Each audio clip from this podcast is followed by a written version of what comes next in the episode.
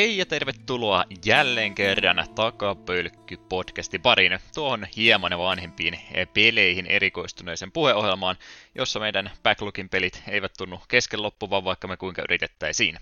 Jakso tällä kertaa olisi järjestysnumeroltaan 112, ja sehän on julkaistu 11. päivä toukokuuta 2021. Jakson pääaina tällä kertaa olisi A4 Gamesin kehittämä Metro 2033 vuodelta 2010. En mä tiedä, voiko sitä retroksi luetella, mutta emme me ole retro-podcastiksi brändäytyneet, kunhan vaan vanhoja on, se riittää meille. Tota noin, mennään ääni loppuja heti alussa ollaan ensimmäistä minuuttia vasta menossa, että lupaa todella hyvää. Meinaahan Artiomiltakin välillä happi loppu. No, tästä pelistä ja vähän muustakin juttelemassa ovat täältä Mobiilistudiosta tällä kertaa Juha, ei hauskoja venäläisaksentteja tällä kertaa Lehtinen ja Eetu, jolle minä myös yritin kovasti miettiä lisänimeä. Tälle tulee tämmöinen vähän hankalassa muodossa tällä kertaa, mutta koitetaan nyt kumminkin. Minähän en suutani filteröi, sanoi Eetu ennen kuin tukehtui hänkin hapen puutteeseen Kapanen. Arvostan. Tuotos noin, olemme kyllä kirjoja jotain kautta aikaisemminkin jutellet ja näin ylipäätänsä kysyn, että kuinka paljon kirjoja olet lukenut, mutta ajattelin muuttaa sen vähän tarkentavaan tai tarkempaan kysymysmuotoon tällä kertaa, kun tuo alkuperäinen metrokirja on aikanaan se julkaistu tämmöisenä no, nettisivujen kautta kumminkin sähköisessä muodossa, niin mitenkä sulla oot jonkin verran kirjoja kumminkin matkan varrella lukenut, niin onko se vielä enemmänkin tätä perinteistä ihan painettua sanaa vai ootko mitään sähköisiä laitteita hankkinut sitä varten, esimerkiksi pädiä, minkä kautta lukisit, tai ootko isolta ruudulta yrittänyt jotain tämmöisiä nettinovelleja koskaan lukea? Mie on vakaasti sillä kannalla, että kirjat pidetään kirjoina ja ei sinä vaan ole samaa fiilissä. On joskus yrittänyt jotain just pidempiä tarinoita tämmöisiä lueskella niin tietokoneen ja tälleen, mutta ei se vaan ole sama asia. Se on, ja vaikka joo, olisi se näppärä tai pädi, missä kaikki kirjat kulkee mukana ja siellä ne sähköisesti muistaa, mihin sivulle olet jäänyt ja silleen, mutta ei se ole taaskaan sama asia, että voisi sivuja kääntää ihan fyysisesti ja tälleen, että me pysyn ihan fyysisissä kirjoissa. Ja niitä on tosiaan kyllä tälläkin hetkellä aikamoinen kasa ostettuna käytettyinä ja ihan uusinakin, mitkä pitäisi jossain kohtaa lukea, mutta ei ole saanut aikaisiksi. Niin, en tiedä, onko toi ää, näön kannalta sitten, onko se plus minus nolla, että luetko sä sen pädiltä vai suoraan kirjasta, jos itse fonttikoko on sama, vai onko se sitten jotain hyötyä, kun vähän sitä ruutuaikaisena saa samalla vähennettyä. Kyllä mä itsekin olen mieluummin ihan kirjat suoraan kirjoina lukenut, että ei ole viittynyt sen takia mitään erillistä laitetta hommata. Välillähän sitä nyt tietysti tulee tietokoneen näytöltä jotain tekstin pätkiä luvettua, mutta eipä kyllä mitään kokonaista kirjaa koskaan jaksanut ruveta keskittymään. Näppärämpi no, kun se siinä... käsissä on, niin voi sitten jossain muuallakin välillä lukea jotakin kuin pelkästään koneen ääressä kaikki mahdollinen tehdä. Ja on siinä kuitenkin mun mielestä ihan eri fiilis, kun sulla on jotenkin paksun kirjalla tuossa syliin, niin on se eri asia. Mm. Jotenkin jos on vielä hieno kansia silleen, niin kyllä se pitää olla fyysinen kappale käsissä. Joo, ja kirjastot olemassa, niin kyllähän sitä lukemista saattiin sinne se rahaa estekään ole, että miksei voisi painettuun sanaan luottaa edelleenkin. Jep. Kalliimpihan se suorasta on laitteita erikseen sitä varten hommata. No, puhumme kyllä metrosta tuossa enemmän sitten jakson jälkimmäisellä puoliskolla, mutta keskitytään nyt kaikkeen muuhun sitä ennen. Onko tähän startiksi jotain kerrottavaa viimeisiltä viikoilta, mitä haluaisit kuuntelijoiden kanssa jakaa? No itse asiassa aika vähän. En ole oikeastaan mitään uutta uutta pelannut. Jakusa kolmosen sain tuossa tuntien nauhoitusten alkua vedettyä läpi. Se oli lisää Jakusaa, tykkäsin. Loppu oli vähän meh, mutta muuten kyllä mainio peli. Ja nyt ajattelin pitää pienen tauon ennen kuin sen neloseen hyppään. Vähän pohdiskelin, että ensi kuussa se Guilty Gear Strive ja Final Fantasy 7 Remakein Pleikka 5 versio tulee ulos, niin jos niitä sit, niihin odottelisin, että en ennen sitä niin pleikalla mitä isompaa aloittele, mutta saa, saattaa olla, että mieli vielä muuttuu. Öö, sitten taas Switchin peleistä Monhua en ole nyt useampaan päivän kerännyt hakata. Hairenkin pääsin ja huomasin, että hetkinen, nyt kamat alkaa olla sen verran kalliimpia, että en voi enää sokkona silleen se jokaista, jokaista armorin palaa ja asetta vääntää kuntoon heti, kun on materiaalit kasassa, vaan pitää vähän rahankin kiinnittää huomiota. Pitää ehkä keskittynyt vähän enemmän siihen, että minkä, mitä minä oikeasti haluan craftata, enkä vaan sitä, että kaikki vaan tänne. Mutta hyvä peli, jatkan sitä taas kerkeen, ja Bravely Default edelleen kesken 70 plus tuntia. Mulle oli, jos olen oikein käsittänyt, niin mulla on enää pari niin kuin pakollista bossia jäljellä, jos haluan true endingin päästä. Mutta me nyt on grindailu ja hoitanut vapaaehtoisia taisteluita, ja osa niistä vapaaehtoistaisteluista on ollut kyllä aivan helvetin kinkkisiä. Muun muassa yhtä taistelua tuossa pari päivää sitten, niin hinkkasin 20 minuuttia. Oli sellainen kolmikko vastassa, sain yhden niistä alas. Niin eikö se healerin perkele siinä porukassa niin resurrektannut sen täysillä hp ja MPillä. Ne kuvitti, että okei, ehkä tämä on vaan kerta luonto, että se tekee sen vaan kerran, niin pätkytin toisen ta- tyypin alas, niin sama homma. Mm. Ja siinä kohtaa meni vähän tunteisiin. Se taistelu on vähän suunniteltu sillä tavalla, että se Trion healeri on aika hyvin suojassa, että ne kaksi muuta heppua kyllä pitää huoleen, että jos siihen edes katot pahasti, niin ne kyllä rankasee heti, niin se oli vähän ikävää, ja sitten lopuksi päädyin vähän cheesaamaan kyseisen taistelun. Siinä on aika paljon hassuja kombinaatioita, jotka vähän ylivoimaisia. Esimerkkinä miten tuon cheesasin Shadow-niminen jobi, jos sen niin kuin masteroit, niin se saa passive speciality, mikä sanoo, että jos se yrität pistää status, statusefektiä tai jotain vastaavaa sivuefektiä hyökkäyksellä, niin se osuu varmasti, olettaen, että se vastustaja on immuuni. Sitten Rangerilla on, vai Archerilla, en muista mikä se nimi on, on hyökkäyksellä Shadowbind, joka yrittää pistää vihollisen paralaisiin. Eli jos sulla on masteroitu Shadow ja käytät sille Shadowbindia, jos vastustaja oli immuuni paralysyksille, se on aina kolmen kierroksen paralysisille. Joten minä ja, ja nämä kaikki kolme kohdetta niin eivät olleet immuuneja paralysiksi, eli niissä oli vaan Shadowlla kaikki kolme mottiin ja muut vetää turpaan. Joku pääsee paralysiksi ja niin uusi paralysis päälle. Ne eivät tehneet sitä taistossa yhtään mitään. Tuli vähän likainen olo siitä, mutta kun oli melkein puoli tuntia tuhlannut yhteen yritykseen, niin mielestäni olin ansainnut sen.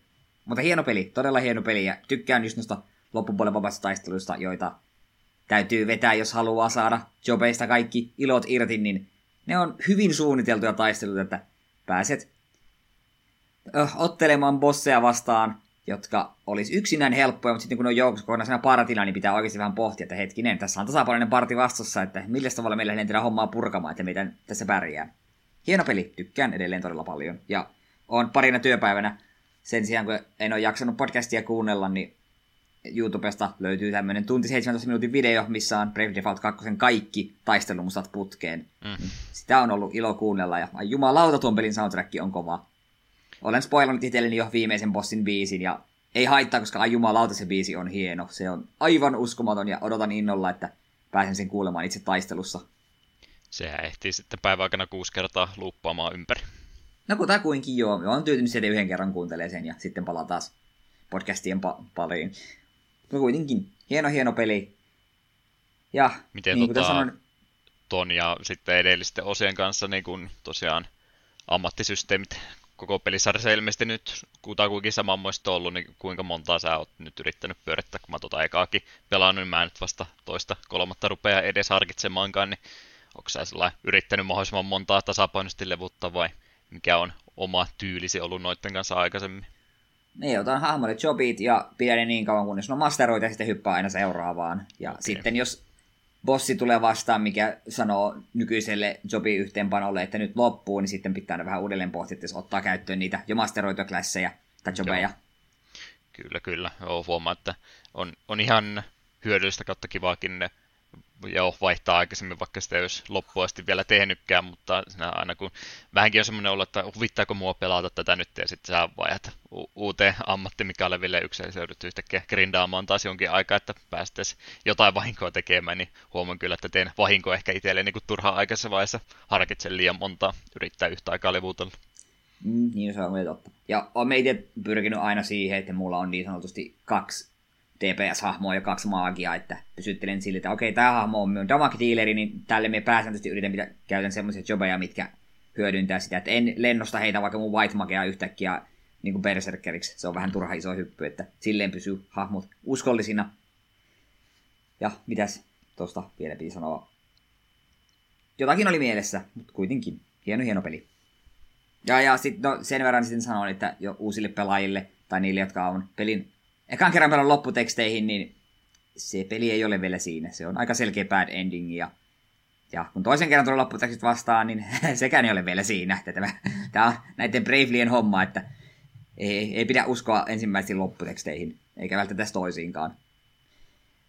Um, niin se piti muuten sanoa, jonka taisin unohtaa jonka on unohtanut mainita. Tässähän on ykköseen ja ehkä myös sekondin verrattuna se ero, että eikö ykkösessä ainakin ollut sillä tavalla, että se tuli sun vuoro, niin siellä saman tien määräsit sun kaikille neljälle hahmoille, miten, mitä ne tekee, ja sitten niin vuorot toteutuu. Joo, kyllä. Joo. No tuossa taas se on silleen vähän perinteisempää, tai siis vähän muihin japsiropeihin tyylistä, että se annat yhdelle hahmolle käskyt, se suorittaa ne, ja sitten saattaa olla, että vihollisen vuoro tulee siinä välissä ja niin poispäin, että sieltä saa putkeen sun kaikki neljä hahmon niin kuin vuoroja, joka tekee se myös juurikin sen, että on huomattavasti vaikeampaa tehdä semmoisia burstauksia, että no niin, nyt kaikilla hahmoilla on kolme default-pistettä ja nyt me vaan kaikilla vedään neljä vuoroa putkeen ja bossi vaan vikisee, niin tuossa se on huomattavasti vaikeampi toteuttaa. Joo, se varmaan on hauskempi varsinkin pisemmissä tappeluissa ja muutenkin, että tuossa ekassa kyllä huomaa, että siinä kun se tapahtuu, tota, se hyppy siitä, että sä joudut tekemään sen kaksi vuoroa verrattuna siihen, että sä voit yhdellä vuorolla sviipata vaan vastustajat, niin se on aika iso ero kumminkin siinä kaikessa mahdollisessa ehtii vahinkoa välissä ottaa, ja tosiaan manatkin kuluu paljon nopeammin, kun joutuu kaksi vuoroa vetämään, niin se on kieltämättä sellainen tuntuu niin kuin turhilta vastustaa suorastaan, kun pystyy se ö, 16 vuoroa kerralla vetämään ennen kuin ehtii mitään tekemään. Yleensä on perusviholliset jo mennyt kumoon siinä, niin saa aika automaattisesti luottaa, että menee sillä vakioasetuksella, mitkä viime roundista jäi muistiin, niin pistää vaan ne läpi ja todennäköisesti se riittää. Mm. Ja se yhden bossin haluan vielä pikaisesti mainita, se oli SideQuestin bossi ja sillä oli kavereita itse asiassa oli lisää. Ja nämä kaverit olivat aika nopeita ja niillä oli, mikä se hyökkäyksen nimi oli, joku irritetta kun sinne päin. Se hyökkäys tekee pientä damagea ja viivyttää sun vuoroas. Ja ne kaikki perkeleet, voite neljä vai viisi niitä se aina kerrallaan teki, niin pystyivät sitä tekemään. Niin mulla kävi muutaman kerran semmoinen tilanne, että mun vahvimmat hahmot oli kuolleita. Mulla oli jäljellä vain kaksi mun tyylin tankimpaa hahmoa. Niin sitten ne pikkuperkeleet käytti vaan niin paljon putkeen, että me saanut ikinä vuoroa. Siinä bossit veti, bossi veti joku viisi vuoroa sille, että me en saanut tehty yhtään mitään. Me vaan katsoin, aha, taas mun vuoro menee kauemmaksi ja kauemmaksi ja kauemmaksi. Muutaman minuutin tuijotin vaan, että mitäköhän tässä nyt tapahtui. Ah, nyt me kuolin. Mietinäpä partikokoonpanoa uusiksi. Se oli kohtalaisen vittumainen taistelu, ihan suoraan sanottuna. Tältäkö se tuntuu, kun ei saa tehdä mitään? Kutakuinkin joo. Mut joo, siinä oli Bravelista. Minä toivon, että ensi kerran jaksossa, tai seuraavassa jaksossa, niin voin sanoa, että peli on läpi. Mm. Sitten on varmaan vähän semmoinen haikea fiilis, kun niin paljon tunteja tuohon pelin työntelyä, että hetkinen, mitäs nyt kun se onkin? Se ei enää olekaan kesken ihailen kumminkin sitä, että pystyt noin monta peliä yhtä aikaa pyörittämään. Mulla jo tämä riittää podcasti peli plus yksi päälle ja siinäkin tuntuu, että jompikumpi meinaa pudota koko ajan. Mm. En osaa enää oikeasti noin montaa yhtä aikaa harrasta. Liian vaikeaa.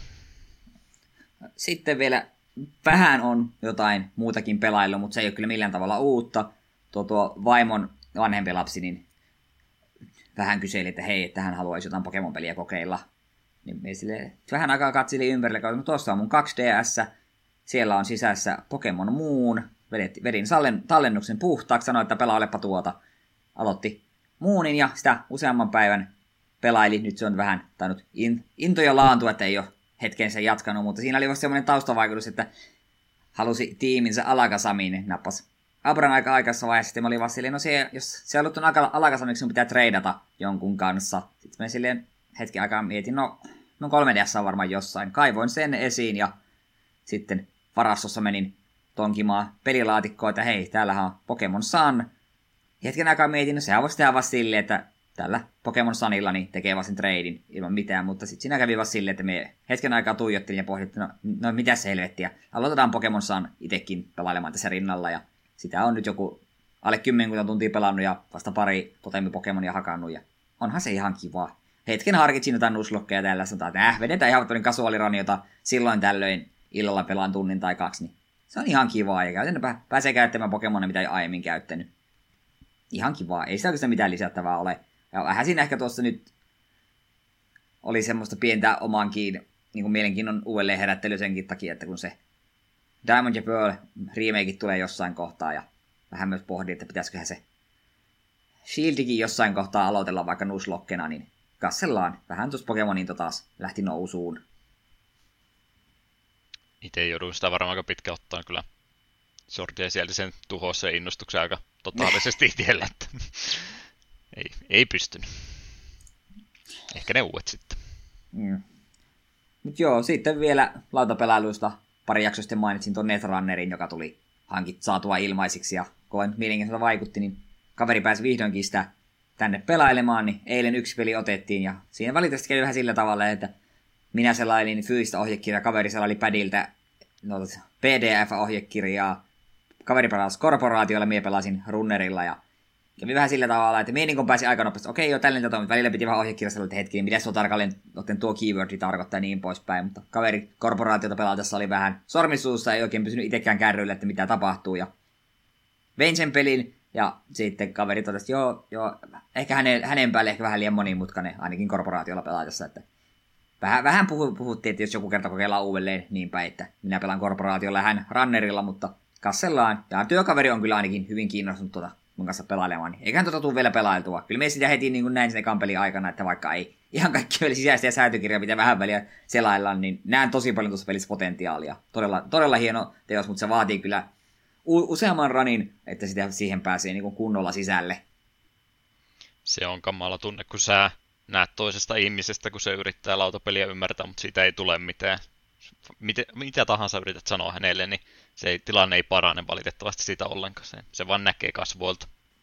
Joo, no se on ehkä vähän myös tuossa, että kun tuo, tuo, tuo korporaatio pelaa osan korteissa niin kuin piilossa niin kuin to, väärinpäin pöydälle. Ja siinä hyvin herkästi käy, kävi sitten sitä, että oli pelannut useamman kortin pöytä ja sitten rupesi laapimaan päätä, että hetkinen, että mitähän nuo kortit edes oli, mitä minä tuonne alas pelasin. Kun tässä runnerilla sulla on kaikki kädessä ja kaikki avoimena pöydässä, niin on helpompi pysyä kärryillä, mitä helvetin tässä pöydässä tapahtuu. Ei tarvitse vähän väliä käännellä omia kortteja katsoa, että mikä perkele tuo on.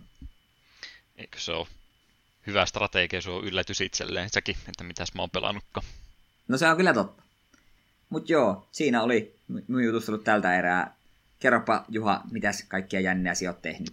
Jaha, jaha, mitäs täällä listalla onkaan kaikki jännä? Mm, on tällä jotain uutta ja ne on kaikki katselupuolta. Ja, hashtag 3080 watts. Siinä musta hyvää, mukavaa ilmoitusluontoista asiaa, että 1-2 kuukauden päästä se on varmaan tulossa. Näin se on lupaus ollut viimeiset neljä kertaa putkeen, että tiedän nyt, mitä siitä sitten ajatella. Jos se tänä vuonna tulee, niin olen jo yllättynyt. Toivon menee, että on ihan vakavissa mahdollista, että seuraavan sarjan kortit tota, ilmoitetaan tulevaksi, niin kun mä oon omaani saanut edellisistäkään, että mitä siinä sitten tehdä. Ei mitään. Tämä on, tämä on oikeasti aika traagista. Tässä oli huumoripuolta jossain kohtaa, mutta tämä on mennyt vain niin traagisesti, että tässä tee mieli enää nauraa ollenkaan. Siinä se Doom Eternali odottaa vaan, että asennettuna se on, mutta ei mä sitä vielä voi pelata, kun en mulla näyttöstä. Voisiko sanoa, että se odottaa sinua sillä ikuisesti? No niin, olet ihan oikeassa. Kyllä, kyllä. No, onneksi meillä on niitä lohdutuspalkintoja aina, kun oh, puhumme näytön ohjaamista, niin Time Spiralia olen edelleenkin kiltisti jemmassa pitänyt. Tosiaan on toisessa osoitteessa nyt nauhoittamassa, mutta olin pitänyt lipastossa yhtä hätävaralla koko ajan, jos tulee kiusaus avata, niin on, on aina olemassa, mutta nyt sentään maltoin odottaa itse podcastin asti, että avataan sitten vasta. Onko, ää, neljäs vai viides? Neljäs taitaa olla. Neljäs taitaa olla, joo. Eli vielä pitkälle ens, ensi vuotta, niin kyllä näitä pitäisi riittää. Mutta katsotaan, mitä täältä Rare-kohdasta voisikaan löytyä. Tuosta tulee unkommoneita ja Rarena on ihan Rare, vaan Angels Grace-niminen instantti yhden valkoisen spelli, jossa on jotain split second juttuja, josta mä en tiedä mitä. Split second on, että se kun pelaat sen stackiin, niin siihen päälle ei voi enää aktivoida yhtään mitään. Okei. Okay. Uh, efekti on, että tällä vuorolla en, ei voi hävitä peliä eikä vastustaja voi voittaa peliä. Jep, jep. vuoron loppuun saakka damage, mikä tiputtaisi sun lifein vähempään kuin yhteen, tiputtaakin sen vain yhteen. Mm, kortti, jonka olisin halunnut ehdottomasti foilina, mutta valitettavasti liikaa pyydetty, niin täällä oli Time Warpedi-korttina Ponder. Ei, Ponder, ollut aika arvokas, jos se olisi foilina saanut. Joo, ja ylipäätään Ponder on hyvä lappu. Ja on se varmaan sille, niin se oli sillä Old Frameillä. Joo, kyllä. Kyllä se varmaan siltikin niin on ihan ok hintainen, mutta varmaan just tosiaan foilina huomattavasti kalliimpi. Joo. mun mielestä se oli just, kun niitä silloin ostaessa kattelin läpi, että ne oli Bondarifoilina, ne oli niitä ihan, ihan, ihan arvokkaimmasta päästä. Mutta se olisi vähän iso, liian iso juttu ollut jo. Foiliponderi olisi ollut 300 halvin tällä mm. hetkellä myynnissä, että mm. Niin.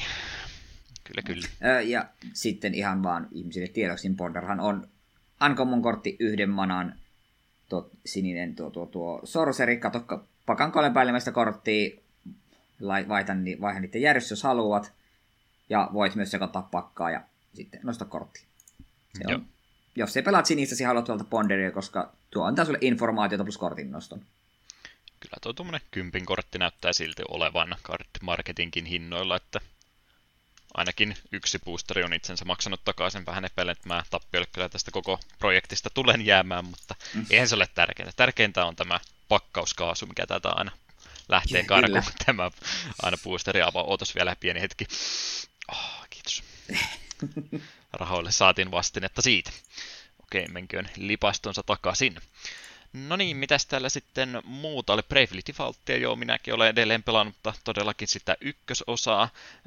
Yllätyin noista sivutehtävistä, mitä siinä on, niin mä en tiedä, miten ne on tasapainotettu vaikeusasteltaan, mutta ne on vähän rökittänyt minua. Olenko, pelanko minä jotenkin peliä väärin? Mun piti jättää kesken kokonaan ja todeta, että jatketaan tarinassa eteenpäin, koska nyt menee liian vaikeaksi. Mm, oliko tuossa mitään vai sidequestille mitään vaikeusaste määritelmään. Kakkosessa näkyy semmoisella tähdillä, onko ne kymmeneen asti? Hmm. En, en ainakaan huomannut, että siinä olisi mitään semmoista laitettu, että siinä vaan näkyy se sinisellä pohjalla huutomerkki merkkinä siitä, että tämä on sivutehtävä, mutta en mitään vaikeusastetta kyllä huomannut. Se voi olla, että siellä on joukossa niitä vaikeampista niin monta vuotta, kun se ykkösen pelasin. Kyllä tuossa kakkosessakin edelleen on pari chapteria sitten sain yhden sidequestin, joka edelleen vetelee minua turpaan, niin pitää jossain kohtaa käydä se vetämässä. Mä oon oliko mikä Jormundkar vai mikä niminen bossi piti käydä vetelemässä turpaan, niin ja kun menin eka kertaa sitä kokeilemaan sen jälkeen, kun sain questin, niin se one shot mun koko paratin oli jaha, mm-hmm. ei sitten, palataan asiaan myöhemmin.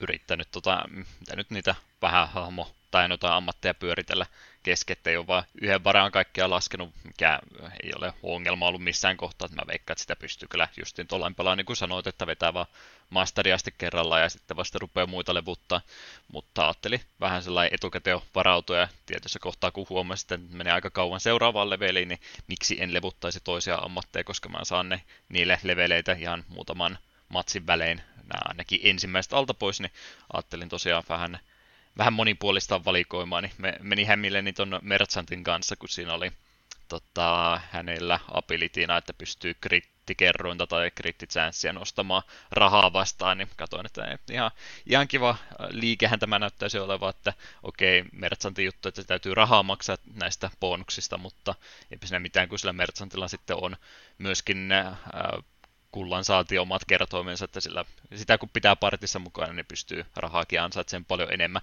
Mä vaan huoma, huomasin jälkeenpäin, että siinä oli se modifier, että se on 50 kultaa kertaa hahmon levelimäärä, niin, niin hämille, että missä mun rahat mahtaa muuten olla. No, ei, mä, ei, ei, mä oon käyttänyt tätä vähän, vähän turha ahkerasti nyt, niin ei, onnistuin itseni kuivaksi siinä sitten saamaan, mutta äkkiä kun tuo raha tuossa takaisin tulee. Joo, se on sillä aika lailla tasapainotettu, että uuteen kylään tuut, niin melkein, melkein kaiken pystyt, no et ihan kaikki, okei, sä pystyt joko ostamaan kaikki spellit tai kaikki uudet armorit ja aseet kerrallaan, mutta et molempia yhtä aikaa ja seuraavalla visitellä todennäköisesti kaikki loput, että ei se nyt sillä ole ikinä rahasta pulaa kyllä ollut. Ja Merchant, jos levuttaa, niin varmaan saa sitten jo tosi nopeastikin lisää takaisin, että ei tuossa sellainen nyt rahasta pitäisi pelin läpäisy kyllä järkkiin. Mm matkan varreltakin niitä kumminkin löytää sitten varusteita ja kaikkien muutakin ihan hyvin. Mutta sen lisäksi se on kyllä sitten jo ollut enemmän sitä katselupuolta, että jostain syystä tai toisesta tuo passiivinen kuluttaminen nyt on ollut mukavempi vaihtoehto tällä hetkellä. Omasta puhelinpeliä muuten pelannut 233 tuntia on, on tällä hetkellä takana, että siihen se aika on ilmeisesti sitten mennytkin. 42 prosenttia on kaikista aluksista kerätty. Kyllä se sieltä. Huomasin vaan, että juuri missä sinne ö, tämmöisestä eventistä yhden hahmon ja seuraava mahdollisuus tulee sitten vuoden päästä, että ainakin sinne asti siis joutuu pelaamaan. Wow. Kyllä, kyllä. Mutta joo, sitä katselupuolta. Ö, tota, kiinalaisia piirrettyjä. Tietysti jonkin verran edelleenkin on tullut katsottua.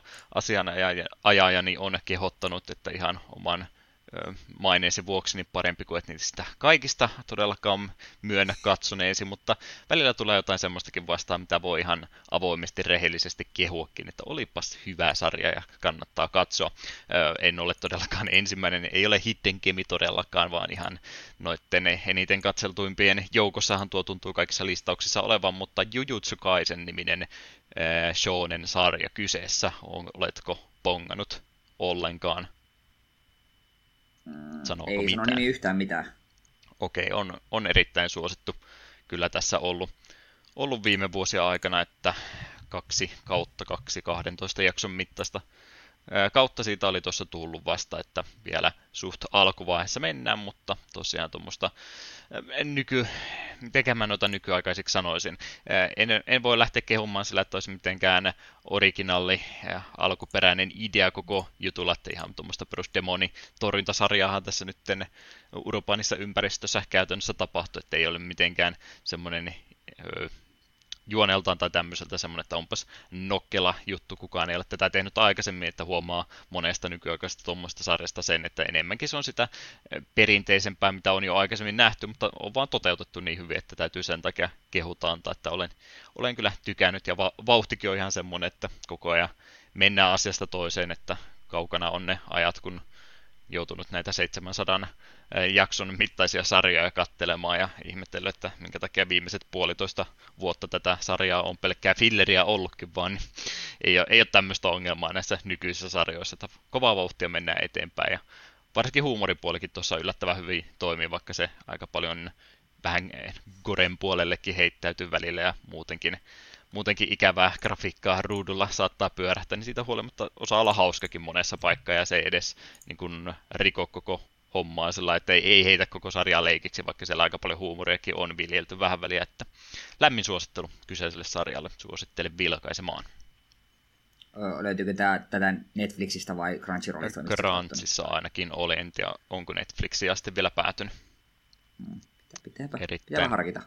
Erittäin komeasti myös animoitukin, että siitäkin myös pisteet. Taitaa olla tuo studiomappa kyseessä, joka on noita myöhempiä Attack on Titaninkin kausia sitten animoinut, että varsin, varsin hienosti toteutettu animaatioadaptaatio. Toinen myöskin, mikä vähän taistelulajeihin liittyy, tai itse asiassa enemmän liittyy Jujutsussa, Jujutsu Kaisenissa on sana Jujutsu, mutta jos luulet, että kyseessä on pelkkää Jujutsu-kamppailua, niin olet äärimmäisen väärässä. Mutta tässä toisessa elokuvasarjassa on kyllä ihan oikeata kamppailulajakin joukossa ollut. Ö, olen katsonut tätä Netflixistä, kun olen monta kertaa kirjoittanut hakukenttän, että olisi kiva jotain hongkongilaista kung fu-elokuvaa katsoa, ja sieltä oikein ikinä sitten syystä tai toisesta me meinaa löytyä mitään, että en tiedä mitä lisenssiongelmia niissä sitten on, vai onko sitten sen verran vaan pieni genre, ettei Netflixikään näitä halua omaan palvelunsa se enempää ottaa. Mutta olen sieltä nämä IP-mänit, eh, internet protokollan mies elokuvat, eli Jipman nimellä taitaa tuolla Hongkongin suunnalla olla oikea ihmishenkilö, joksi häntä on kutsuttu aikanaan, niin ää, tästä elokuvasarjasta nyt on, olen nuo kolme leffaa kattelut, mitkä Netflixistä löytyy, siitä on nelososakin ää, tullut tuossa 2019, mutta sitä ei ollut ainakaan vielä Netflixin kauttakaan julkaistu, ja en tiedä pitikö sieltä vitonenkin sitten tulla, olin mielestäni nähnyt näkevinä niin ainakin, että olisi vitosestakin traileria tullut, vaikka nelosen osa nimi olikin Finale, että en tiedä sitten mikä, mikä tässä on kyseessä, kun senkin jälkeen tulee. Mutta eka osa varsinkin IPMn elokuvista, kun Kung Fu-leffasta oli kyse, niin oli, oli varsin miellyttävä katselukokemus, että oli ihan, ihan tota tarinaakin minun mielestä fiksusti siinä luotu ihan oikeisiin tapahtumiin perustuva kuvausta tuolta vähän 1900 30-40-luvulta, milloin nyt japanilaiset vähän tuota Kiinaa sitten siinä miehittikään, niin siinä kohtaa sitten ajallisesti mennään. Siinä on e, elokuva alkupuoli on kumminkin tämmöistä vähän yltäkylläisempää elämää sitten Ipmanilla ja hänen perheellänsäkin ollut, ja siinä tosiaan sitten menee vähän ne yhteiskunnan luokat ja muutkin sekaisin, kun japanilaiset tulee paikalle ja sitten kaikki elääkin köyhyydessä siitä eteenpäin. Niin eka IPMn elokuva on Eli se on IPMan, mä tykkään sanoa IPMan, se on musta paljon hauskempi, kun se on internet-protokollan mies. Mutta mut, ensimmäinen elokuva ihan hyvä tämmöinen kung fu-sävytteinen tarina siitä, kuinka hyvien miehien täytyy jatkaa hyvinä olemista vaikeinakin aikoina ja muuta kansallisylpeyttä ja sun muutakin. Ja sitten kakkos- ja kolmas osa on enemmänkin vähän semmoista, että let's fucking kung fu now juttua, mutta kyllä niissäkin siis ihan tarinapuolta. Ne on vähän niin kuin Rocky-leffat. Ne on varmaan paras vertauskuva, että kyllä ne Rockinkin jatko-osat ihan hyviä on, mutta se ykkösosa oli se, mihinkä oli selvästikin kaikki käsikirjoituspanostus laitettu, mutta siitä huolimatta jatko-osatkin ihan viihdyttäviä ollut. Paitsi mut, vitonen ja kutosten on nähnyt. No joo, mä en muista niistä mitään. Kriidit oli taas sitten ihan viihdyttäviä, kun niitä tuossa jälkeenpäin tuli.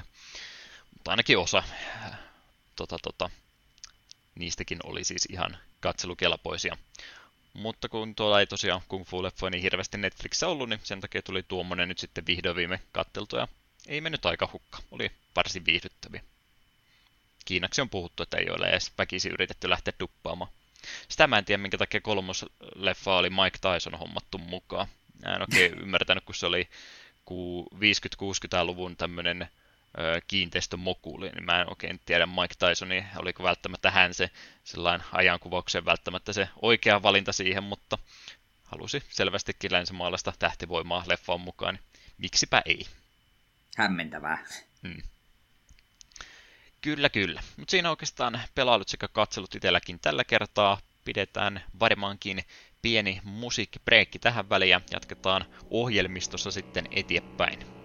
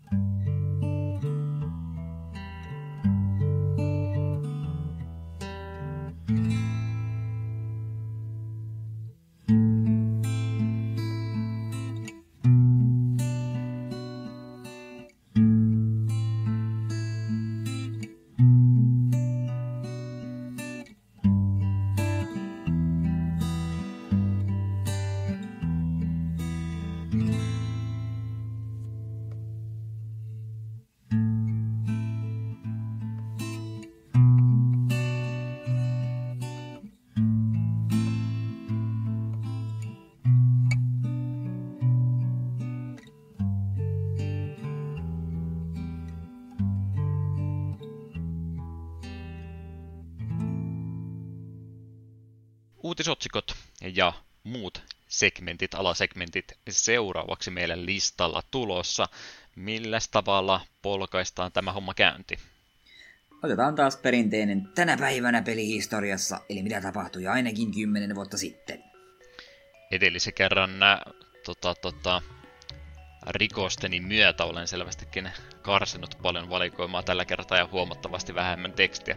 Ja jos joskus takapölkyn ympäriltä tehdään tietokilpailu visaa joskus, niin vinkkinä tässä kohtaa, että jakso numero 111 oli ensimmäinen kerta, kun mä jouduin tässä segmentissä tuon puolen tunnin Corridors of Time Extended-version eh, niin luuppaamaan toisen kerran jo ympäri, koska se ei, ei kauankaan puolituntinen riittänyt.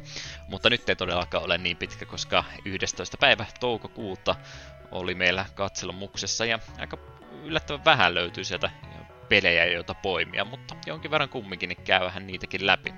Eli 11. päivä toukokuuta, 10 vuotta sitten en löytänyt mitään mainitsemisen arvoista, mutta 11 vuotta sitten oli muutama isomman profiilin pelijulkaisu ollut. Osunut kohdalleensa, joista ensimmäisenä aakkosjärjestyksessä tai numerojärjestyksessä oikeastaan oli tällä kertaa 3D Game Heroes Pleikkari kolmoselle. Oli Yhdysvaltojen suunnalla tuo peli julkaistu tänä päivänä. Silicon Studio Corporation oli tässä kehittämässä ja en kirjoittanut tästä itselleni enempää, koska Eetu oli ymmärtääkseni tätä aikanansa pelannut. Kyllä, aivan tolkuttoman hyvä peli ja toivoisin, että tuo saisi joskus porttauksen vaikka Pleikka Vitoselle. Mainio mainio peli.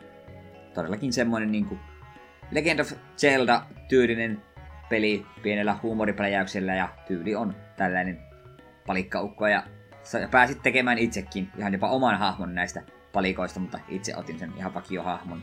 Ja siinä oli, oli varsin hauskaa, että kun normaalisti Zeldassakin, jos sulla on täydet heldit, niin amput mieka, semmoisen miekan, niin tässä tapauksessa, kun jos oli täydet heldit, niin sun miekka oli semmoinen koko ruuvun kokoinen melkein hmm. teurasta. Ja, ja jos halusit bestiariin vihollisia saada, niin sun piti kirjalla hakata niitä. Muun muassa jokainen bossi, jos halusit saa bestiari, sun piti mätkeä niitä ihan todella monta kertaa kirjalla, ja tämän jätin itse kyllä tekemättä. Mutta kuitenkin, todella hieno peli, ja tuo oli myös ensimmäinen peli on Pleikka 3, jonka me importtasin, ja siinä kävi sillä tavalla, että koska mulla silloin oli vielä vanha telkkari ja Pleikka 3 oli skartilla kiinni, niin se ei sitten osannut usapelejä oikein toistaa sen. heti kun käynnistin peliin, niin homma meni niin kuin tuommoiseksi värittömäksi, niin sitten jouduin ajamaan paikallisen gigantin joustumaan siltä halvan telkkarin, johon sai HDMI-piuhan kiinni. Ja samalla reissulla mun auto hajosi, että tämä, mm. tämä peli aihe, aiheutti melkoisen ketjureaktion. En muista mikä siinä autossa oli, mutta paskaksi se meni ja se oli jonkin aikaa sitten huollossa. Mm, joo, jos aika muistoni ovat kohdalla, niin Nino Kuniakin taisi aika pian sillä sen jälkeen sitten aloitella. Jotenkin muistelet, että sä juurikin kehut, kun tämän HD ensimmäisen telkkarin hommasit ja Nino Kuniakin siinä samalla sitten pelailet, vai onko tästä ollut myöhemmin? En muista. En muista milloin. Siitä on niin kauan. Paljon mahdollista mulla oli jo uusi telkkari siinä vaiheessa. Mutta kuitenkin, helvetin hieno peli. Ja toivottavasti sais jos, jos vaikka jatko-osaan tai sitten ihan vaan porttauksen Pleikka Vitoselle. Tykkäisin. Joo, aika tota... Ollaan ilmeisesti molemmat oltu vähän hitaita aikanaan terävä piirto sukupolven vaihtamaan, kun muista itsekin ton Xbox 360 kanssa, että sen kun vielä hommasin silloin oli itsellä ainakin ne vielä ihan kuvaputki TVtä enemmänkin käytössä ja 360 oli kans jo aika monta peliä semmoista, että sitä ei pystynyt sitten Ähm, hetkinen, nyt, nyt täytyy korjata, se ei ollut ongelma siinä, että sitä olisi voinut, voinut pelata tota, äh, ihan Skartinkin kautta, mutta se ongelma oli siinä, että osa peleistä oli ainoastaan 60 Hz ja vanhat telkkarit ei pystynyt niitä sitten näyttää, kun oli vain 50 Hz täällä Suomen alueella ja Euroopan alueella noin ylipäätänsäkin. Muistan, että itselläkin oli aika monta 360 peliä, mitä en sitten pystynyt edes käynnistämäänkään, koska ne ei vaan näkynyt mun kuvaputkitelkkarissa. Aika hienoja muistoja, eikö vaan? Kyllä. muita tota, ensimmäinen toista, ensimmäinen toista, hmm, 11. päivä toukokuuta 2010, mitä oli julkaistu, niin tänä päivänä oli myös markkinoille saapunut Lost Planet-pelisarjan toinen osa sekä Pleikkari kolmoselle että 360 täällä PAL-alueella, ja Capcomihan oli tässä kyseistä pelisarjaa kehittämässä. En nyt lähde missään tapauksessa Monster Hunterin muuten vertaamaan, paitsi sillä vaan, että pienet taistelet isoja monstereita vastaan, mutta nyt on sitten ihan tuliasetkin kyllä käytössä. Tää on tietyllä tapaa tää Lost Planet-sarja aina kiinnostanut. Mä en muista, oliko se sitten nimenomaan tää kakkonen. Joo, mä veikkaan, että se on toi kakkonen, minkä demo mä pelasin kyllä moneen kertaan läpi sitten ja tykkäsin kyllä konseptista, mutta ei sitten kumminkaan tullut täysversioon koskaan koskettua. Muistatko itse Lost Planettia testailleesi? En ole yhtään Lost Planettia pelannut. Olen tietoinen, että pelisarja on olemassa ja silti en osaa edes kertoa, että minkälaisia pelejä ne on, koska en ole ottanut ikinä pelikuvaa katsoa niin. tai arvosteltu lukea. Tiedän, että tässä pelisarja on olemassa ja ilmeisesti ainakin kaksi ekaa oli ihan hyviä. Tällä taisi olla kanssa Tätä taisi olla niitä pelisarjoja, että oliko se kolmas osa sitten, joka vissi lähti vähän eri teille ja se ei sitten porukka tykännyt. Jotenkin tämmönen outo fiilis mulla on. Niin. Sillä ei ihan, ihan tykättyjä ja suht hyvin myyneitäkin pelejä, mutta kun ne ei ole mahdottoman paljon on myynyt, niin sitten ei toki jatkuvasti ole lisäosia julkaistu. Ja nyt taitaa olla aika pitkä välikin kuin edellisestä osasta ollut, että voi olla, että se, se oli matka sillä sarjalla siinä, mutta enpä nyt niin ihmeessäni olisi vaikka sieltä joskus sillekin sarjalle jatkoa tulisi. Ihan viihdyttäviä tosiaan ainakin oli tuo oman kokemukseni perusteella. Yksi pelisarja myös, mistä monet ihmiset ovat kovastikin tuntuneet tykkäävän, niin oli tuo Skate-pelisarja, josta kolmas osa oli myöskin samana päivänä julkaistu samat alustat siinäkin kyseessä, ja Jinkki-julkaisupäivä osui sille kohdalle, eli Skate 3 tosiaan Electronic Artsin ja sen jonkun alastudion kehittämää pykälää realistisempaa skeittipeliä olisi kyseessä, kyseessä tässä. En lähde sanomaan todellakaan, että mikään skeitti-simulaattori, mutta verrattuna noihin Tony Hawkeihin ja vastaaviin, mitkä oli vähän enemmän arcade-pohjaisia pelejä, niin mun mielestä nämä skate-pelit oli semmosia, missä pikkasen paremmin yritettiin noita liikeratoja ja muita toteuttaa sillä, että oli nuoissa ohjaamissa nämä kaksi tattiohjainta, niin ymmärtääkseni niillä itse tateella täytyy sitten toisella kaikki perus ihan ollietkin ensin tehdä ja sitten tietyillä liikkeellä, liikeradoilla nuo itse liikkeet tehdä, että se ei ollut vaan, että paina ympyrä ja oikealle, niin täältä tulee tämä temppu, vaan että siinä piti joku liikerataakin sitten toteuttaa sitä varten, että tempun pystyy tekemään, niin muistan kyllä, että ihmiset kovastikin näistä, näistä osista tykkäsi, mutta oliko tässä sitten se ongelma, että kun se ei ollut ihan niin suora sukainen kuin noin muut skeittipelit ja muutenkin vähän suosiossa, itse tuommoisen lajityypin pelit sitten ei enää niin hyvin myynyt, niin kävikö ne sitten sen takia, miksi tuota skate-sarjaakin tosi pitkään sai odottaa, että sieltä mitä uutta infoa tulee vai mikä siinä oli, mutta oli mikä oli. Kumminkin itse pelisarja tuntui olevan kovinkin arvostettu. Oletan kumminkin, että et ole skeittiä pelannut. Juu, en. Tää on näitä tämmöisiä pelisorteja. Me arvostan, että se on olemassa, koska onhan se ihan hienoa, että on niin tuommoinen vähän uniikimpi tapaus tosiaan just sen takia, kun se ei ole niin kasuaali. Ja sitähän on sitä Skate 4 vi... Onko Skate 4 tullut ja vitosella nyt otettu. Mutta kuitenkin uutta skeittiähän on odoteltu jo helvetin kauan ja ihan sarjan fanien takia toivon, että ehkä se joskus tulee. Mm, joo, tuossa just ei tarkastin samalla, että viime vuonna oli, oli vahvistettu, että siellä työn alla uusi skate-peli olisi Vancouverin studio olisi semmoista tekemässä, mutta ei ole sen jälkeen vielä tarkemmin päivitetty, että mikä on tilanne sillä. Pitäisi kumminkin nelonen olla matkalla joskus. Niin oikein, se on kuitenkin nelonen. Mie, Joo. Mulla jotenkin, en ollut varma, että onko niitä tullut neljä vai kolme. Hyvää on saatu siis odottaa. No, siitä sitten aikakoneellamme taaksepäin ajassa hypätään vuoteen 2007. Silloin oli PSPlle 11. päivä toukokuuta julkaistu Ratchet Clank-pelisarjaa Size Matters nimellä täällä brittialueella ainakin, jollekka tuo julkaisu päivämäärä osui kohdalleen. High Impact Games oli tässä kehittäjänä, taso loikkaa tietysti kyseessä kuten pelisarja muutenkin, ja Kyseessä tosiaan oli ensimmäinen käsikonsoliosa tuon pelisarjan ympäriltä. Ja mitä tuossa PSPn etuja pääsi hyödyntämään, niin Wi-Fin välityksellä oli sitten monin pelitilojakin mahdollista kavereiden kanssa pelata.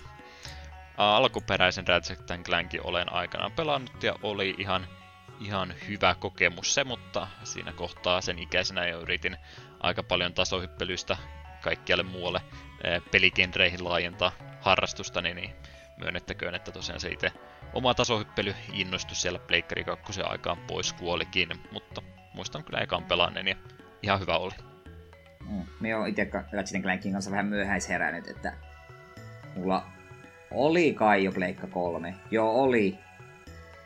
Ja minun mielestä mulla oli, niin sitten me päädyin kuitenkin ostaa Pleikkari 2 koko Ratchet Clank niin trilogian plus sitten tuon Gladiatorin ja ihan vaan silleen, no Tää on ihan arvostettu pelisarja, sen halvalla sai, oliko silloin 20 koko kasan, niin päädyin ne pelaamaan, tykkäsin kovasti ja sitä kautta sitten Pleikka kolmosinkin kaikki muut Ratchetit, paitsi se mikä Q-Force ja sitten Quest for Booty, niitä en ole pelannut, kaikki muut on pelannut ja Size Matters oli PSPssä sisällä, kun sen käytettynä osti 50.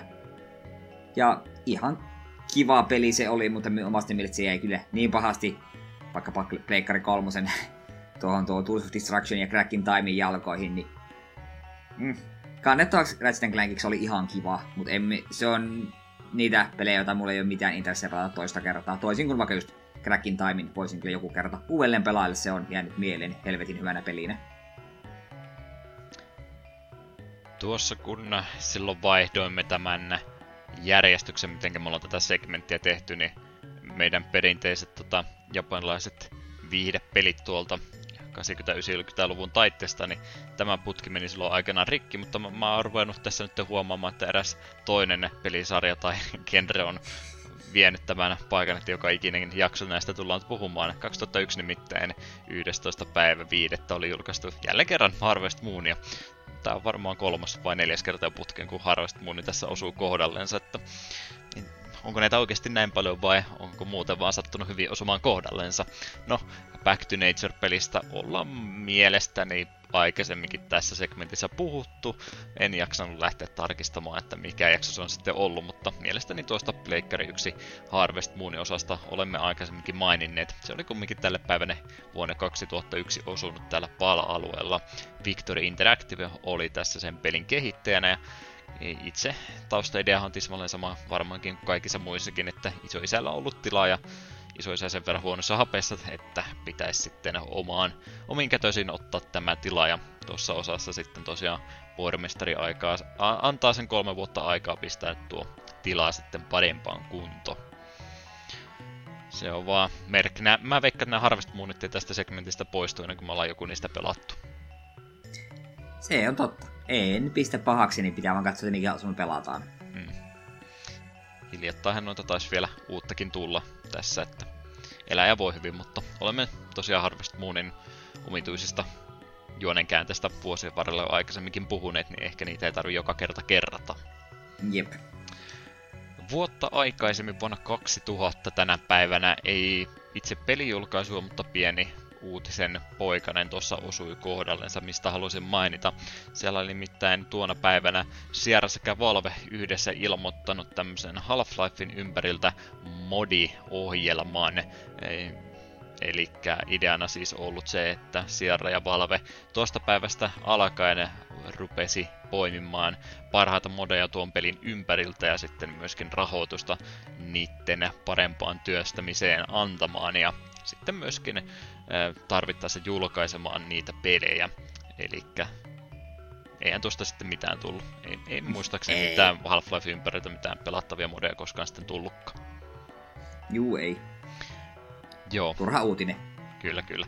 No joo, Counter-Strike taisi olla jo 99 kehityksen alla, mutta paljonhan sitä sitten Day of Defeat ja kaikkea tämmöistä myöhemminkin tullut, niin kiitos siitä kovastikin kuuluu sille, että ihan itse alkuperäisen pelin kehittäjät nimenomaan rupesi näitä tekijöitä palkkaamaan omille listoillensa ja rahoitusta antamaan näitä projekteja varten, niin siitä on kyllä monta hyvää pelisarjaa alkuunsa saanut, niin tuona päivänä siellä on pistetty sitten rattaat pyörimään näitä, näitä projekteja varten. Ja sitten vielä yllättäen viimeistä, viimeinen kohta tässä, tässä vaiheessa. Yleensä tämä segmentti venyy vaikka kuinka pitkäksi mahdollista, mutta nyt päätin, että tämä matkamme tällä kertaa vuoteen 95 11. päivään toukokuuta, jos sen voi näin, näin sanoa, en tiedä. No, 11. päivä 5. 95 vuonna oli siellä muutama Sega Saturni-peli julkaistu Yhdysvaltojen suunnalla. Ensimmäisenä niistä mainittakoon Daytona USA, joka oli tuon Segan AM2-osaston kehittämää kilvan ajopeliä. Oli ainakin sen arcade-version alkuperäisen ensin tehnyt ja ymmärtääkseni myös olivat vastuussa sitten tuosta Sega Saturni-käännöksestä. Voi voi, en ole vieläkään Daytona pelannut, olen kyllä tämän pelin tunnarin vaikka kuinka monta kertaa kuullut, halusin sitä tai en, mutta se on vieläkin kaikki mitä tuosta pelistä tiedän. En ole varmaan itsekään Daytona osaa koskaan pelannut, vaikka kyllä pelin kuitenkin tiedän. Hmm. Varsin tykätty kilva-ajo arcade-peli on kumminkin kyseessä. Toinen myöskin tunnettu Saturni-aikainen Sega-peli on Panzer Dragoon, joka oli myöskin tänä päivänä julkaistu Jenkeissä. Team Andromeda oli tämän, eh, tämän pelin tuolla kehittänyt ja tämmöisestä eh, Raider-räiskintäpelistähän olisi kyse, eli lohikärmeen selässä lennellään raiteita pitkin. Pitääkö Raider-räiskintää nykypäivän pelaajalle jo selittää? Tämä on aika kadonnut genre nykypäivänä nimittäin. Ei, ei mennä millään junaraiteella, vaan siis ihan lennele, lentelemme ennalta määrättyä reittiä pitkin eteenpäin. No luulis nyt, että no meidän kuuntelijat ymmärtäisi, mistä on kyse. Oletettavasti ja kuitenkin, vast, eikö se House of the Deadistä ole tulossa joku uusi versio ja sitten mm. uusi Pokemon Snappikin tuli, niin sekin hän on eräänlainen raideräiskintä. Joo, nyt kun tollain rupeaa miettimään, niin on se aika monta semmoista tietynlaista peliä. Onko ne edes genrejäkään, mutta ne on vaan tämmöisiä pieniä tämmöisiä alajaostoja isompien genrejä alla, mitä on aikanaan kovastikin ollut, ja nyt niitä joutuu melkein nuoremmille selittää, että tämmöisenkin peliä on oikeasti joskus ollut. Nyt ne on mm. kaikki vaan ensimmäisen persoonan räiskintöjä tai urheilupelejä. Ei juurikaan muuta ole. On siellä korttipelejäkin vähän joukossa. Voi voi mitä minä maksaisinkaan, kun tänäkin päivänä oikeasti tuommoisia Pokemon Snapin kaltaisia pelejä tulisi huomattavasti enemmän, niin olisi paljon mielenkiintoisempaa niitä pelihyllyjä koluta kaupassa läpi. Oletko hankkinut vielä uutta Pokemon Snappia? Tuliko se jo? Oliko se viime Tuli. lopussa? Eikö se tullut? Mun mielestä joo, ainakin tässä kohtaa se piti tulla. Se on, se on niitä julkaisuja, että vittikö sitä täyttä hintaa maksaa, mutta ei se tule ikinä kyllä varmaan halvemmaksikaan muuttumaan, että täyden hinnan joo. sitä pitäisi maksaa. Sehän tuli kuun vaihteessa näköjään. April 30. Se joo, se... Pitäisi siis lupauksista siirtyä tekoihin ja oikeasti ostaa, eikä vaan sanoa, että olisi kiva, kun tämmöisiä tulisi ja sitten osta mitään kumminkaan. Itellä on vähän se ongelma, että sen verran mitä kuuluu, niin se on kuitenkin semmonen aika pieni paketti kuitenkin loppujen lopuksi, niin 60 maksaminen siitä on vähän suolasta, ja koska se on Nintendon first party peli, niin ei varmaan hinta tippossa koskaan, eli voi hyvinkin olla jää kokonaan pelaamatta, mutta ehkä joskus. En, en 60 maksa. 30 voisin ehkä maksaa. Niin. Joo, jos tota Akselia mietit, että nyt olisi hyvä taas sitä 340 hintaporrasta hyödyntää vähän paremmin tuommoisten pelien kanssa, mutta Nintendosta oli kyse, niin en usko, että he ainakaan ovat se, joka sitä hintalappua olisi kovinkaan herkästi omille tuotteillensa laittamassa. Sepä. Jeps, jeps, siinä oli tämä segmentti tällä kertaa. Pysymme jonkinmoisessa aikamääreissäkin, niin pääsemme purkamaan noita retroimpia uutisotsikoita sitten, mitä tästä viime viikoilta on mukaamme tarttunut. Joo, Evercadein retrokonsoli jatkaa pelivälikonsoli laajentamista. Seuraavaksi vuorossa on brittiläisen Bitmap, Bitmap Brothersin tuotantoa, jonka, syy, joo, jonka syyskuussa saavassa kokoelmasta löytyvät pelit The Chaos Engine, Speedball, Speedball 2 Brutal Deluxe, Speedball 2100 ja Xenon 2 Mega Blast. Siinä on nimeämisperiaatetta, vähän... joka on myöskin on kadonnut. Mäkin haluaisin jatkoa siellä, jonka nimet on Brutal Deluxe. Joo, mutta minä haluan vähän kyllä kyseenalaistaa sen, että jos te haluaisitte laajentaa kokoelmaa viidellä pelillä, niin minkä takia kolme niistä samaa sarjaa? Se on myöskin hyvä kysymys, mutta kaikki täytyy julkaista. Hmm. Voihan se olla, että joku kova Speedball-fani tulee kohta meille kertoa, miten nuo kolme peliä on niin erilaisia, että kyllä ne kaikki ansaitsee olla tuossa. Hmm. Se on myöskin mahdollista. Se varmaan mielenkiintoisinta tässä uutisen ympärillä oli, että näistä toi olikohan se nimenomaan toi Speedball 2100 vai joku näistä peleistä oli kumminkin Pleikkari 1 peli. Eli tuolla Evercadeillähän on tähän asti oikeastaan ollut 8 16 pittistä peliä päänsäätöisesti, niin nyt tota ensimmäistä kertaa sillä alustalle tulla 32-pittinen peli, vai onko se 64-pittinen, miten tämä nyt meneekään nykypäivänä tämä luokittelu, mutta kumminkin sen konsolisukupolven julkaisu olisi nyt tulossa Evercadeille, että kai siinä sitten tehoa riittää semmoisenkin pyörittämiseen. Mm. Mutta emme vieläkään Evercadea osta, vaikka vähän väliä siitä puhumme. Joo, en ole ostamassa. Mutta sitten uutinen, joka ehkä Juhalla on tästä vähän ehkä enemmän sanotaan kuin minulla, mutta minä luen sen silti. World of Warcraftin Burning Crusade Classic päivitty, on päivetty kesäkuun ensimmäiselle päivälle. Pelin perusversion kanssa jatkavien mahdollisuutena jättää aiemmin luotu Classic-hahmo edellisille servereille ja kloonata kopiohahmostaan uutta lisäosaa varten – Blizzard tarjoaa myös maksua vasten lisäosaksia peliä varten. 40 dollarin Game Passilla saa uuden tasolle 58 luodun pelihahmon. Digitaalinen keräilyversio taas maksaa 20 dollaria, jonka lisukkeeksi lukeutuu muun muassa aikansa hahmomodeleihin sovellettu uusi ratsu. Itse peli on kuitenkin ilmainen, kunhan kuukausimaksun muistaa maksaa. Ja anna Juha tulla. Aha, meinaatko että mulla on jotain sanottavaa vai? Mie vähän veikkaan, että sulla on sana tai kaksi sanottavana. No joo, jotain, jotain kumminkin, mutta ei ehkä ihan semmoisella intensiteetillä, mitä olit varmaan etukäteen odottamassa. Siis mä olin sillä unohtanut. Mä olin blokannut koko mielestä, että joo, okei, se on se Burning Crusade klassikki tuki joskus tulossa, mutta tämä tuli aika lyhkäisellä varoitusajalla. Siellä ilmeisesti nyt klassikin puolella se pre ihan niin kuin tästä, oliko jopa tämä jakso julkaisuviikolla tulossa heti, vai oliko sitä seuraavalla vasta, kumminkin tässä toukokuussa jo, ja sitten tosiaan itse itse tuo seuraava lisäri, tai ei se nyt enää ole seuraava lisäri, kun se on jo aikanaan julkaistu, mutta pointti kumminkin, että se lisäripäivitys tapahtuu tässä ihan muutaman viikon sisällä, niin ei kyllä hirveästi tosiaan heads upia antanut nyt sitten näille ihmisille, jotka tuota klassikkia vielä on jaksanut pelata, että olisin kuvitellut, että ne olisi varmaan syksyä asti vielä, vielä painellut rauhassa ja testannut ja kaikkea muuta tehnyt ja sitten vasta, vasta tästä ilmoittanut. Mutta, mutta tosiaan, mitä mun piti siitä sanoa, en, mä vähän veikkaan, että mä passaan tämän koko jutun. Mä Burning Crusadea pelasin mielestäni ihan, ihan tarpeeksi. No mä rupesin miettimään just, että hmm, se oli sitä aikaa, kun mä pelasin se about kahdeksan tuntia päivässä Vovia, niin joo, ehkä mä oon sitä siis pelannut tarpeeksi. Ei mulla mitään semmoista varsinaista hinkua nyt kumminkaan ole tuota tällä hetkellä pelata. Jos lähipiiristäni porukkaa sanoisi, että hei, nyt me ruvetaankin pelaamaan Burning Crusade Classicia, niin sitten mulla varmaankin sydämeni roihahtaisi liekkeihin saman tien ja olisin saman tien tässä hommassa mukana, mutta nyt kun tiedän, että kovinkaan moni tutusta ei tule tuota kokeilua enempää pelaamaan, niin en mäkään siihen halua sitten toi on vähän toi Vovi, Vovi semmoinen peli teille, että mä haluan niin joko pistää siihen paljon aikaa tai en ollenkaan aikaa, että mä en sitä sellainen silloin tällöin tykkää vaan pelata, että mieluummin panostaisin siihen sitten ihan kunnolla. Niin mä vähän epäilen, että tuo oma pelaamispuoli tulee tuosta jäämään, jäämään ohitse, mutta olen iloinen kaikkien muiden puolesta, jotka siihen aikoo, aikoo sitten kunnolla panostaa.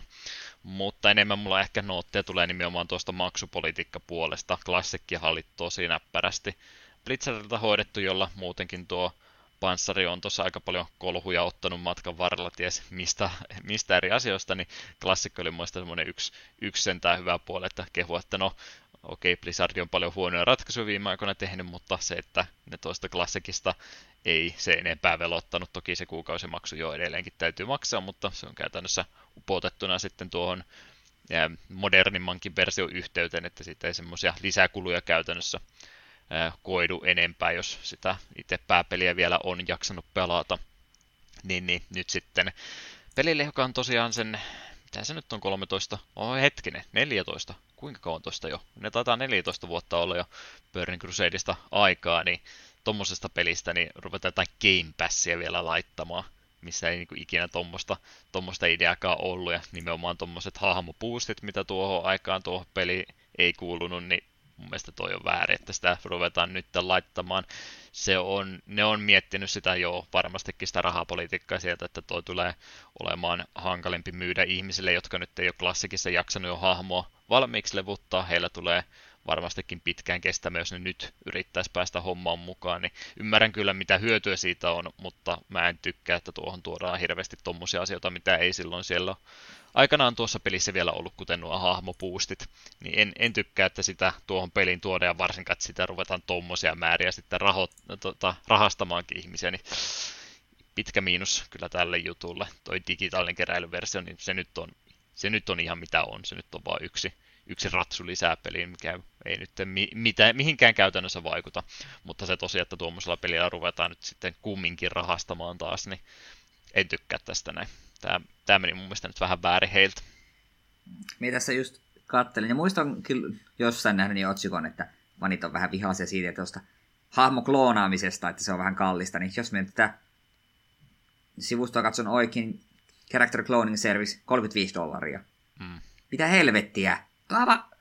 Me se olisi niin kuin ilman, että hei, voit kolonata tämän hahmossuin, jos haluat jättää molemmat. 35 dollaria! Se on. Mitä helvettiä? Ne on, niitä voi argumentoida sillä, että jotta kaikki ei sitä tekisi ihan vain hetken mielijohteesta, niin se täytyy olla korkea hinta, mutta kun ihmiset kumminkin maksaa se hinnan, niin ei se siis toimi oikeasti. Saat siitä vaan rahaa nyt sitten hirmuiset määrät taas lisää, niin Joo, se taitaa olla nykypäivä tuon kokoiselle studiolle, että sillä on pakko rahaa tahkoa, että se ei voi olla vaan semmoinen kiva lisäpalvelu olemassa oleville ihmisille, vaan sillä täytyy oikeasti kaikki mahdollinen tiristää irti, niin vaikka se Bobi nyt siellä kuinka 50 pinnan palkkaleikkauksia ottaakin, niin mä vähän epäilen, että ei, se, ei Popin tarvi vieläkään vyötä se hirveästi kiristä. Ah. Valitan, ei mennyt putkeen tämä juttu nyt kyllä heiltä. Voi Blizzard. Si- odotellessa, että sitten kun tulee lopulta se Diablo 2, mikä se oli, mikä se Resurrection vai mikä se lisänimi olikaan, mm. Jos siinä on jotain kanssa season passia ja jotain muuta DLC-perseilyä, niin ei, ei hyvää lupaa. Mutta sitten Snowblind Studiosin kehittämä vuoden 2001 toimintaroipeli Baldur's Gate Dark Alliance sai remaster uudelleen julkaisun edellisen sukupolven konsoleille.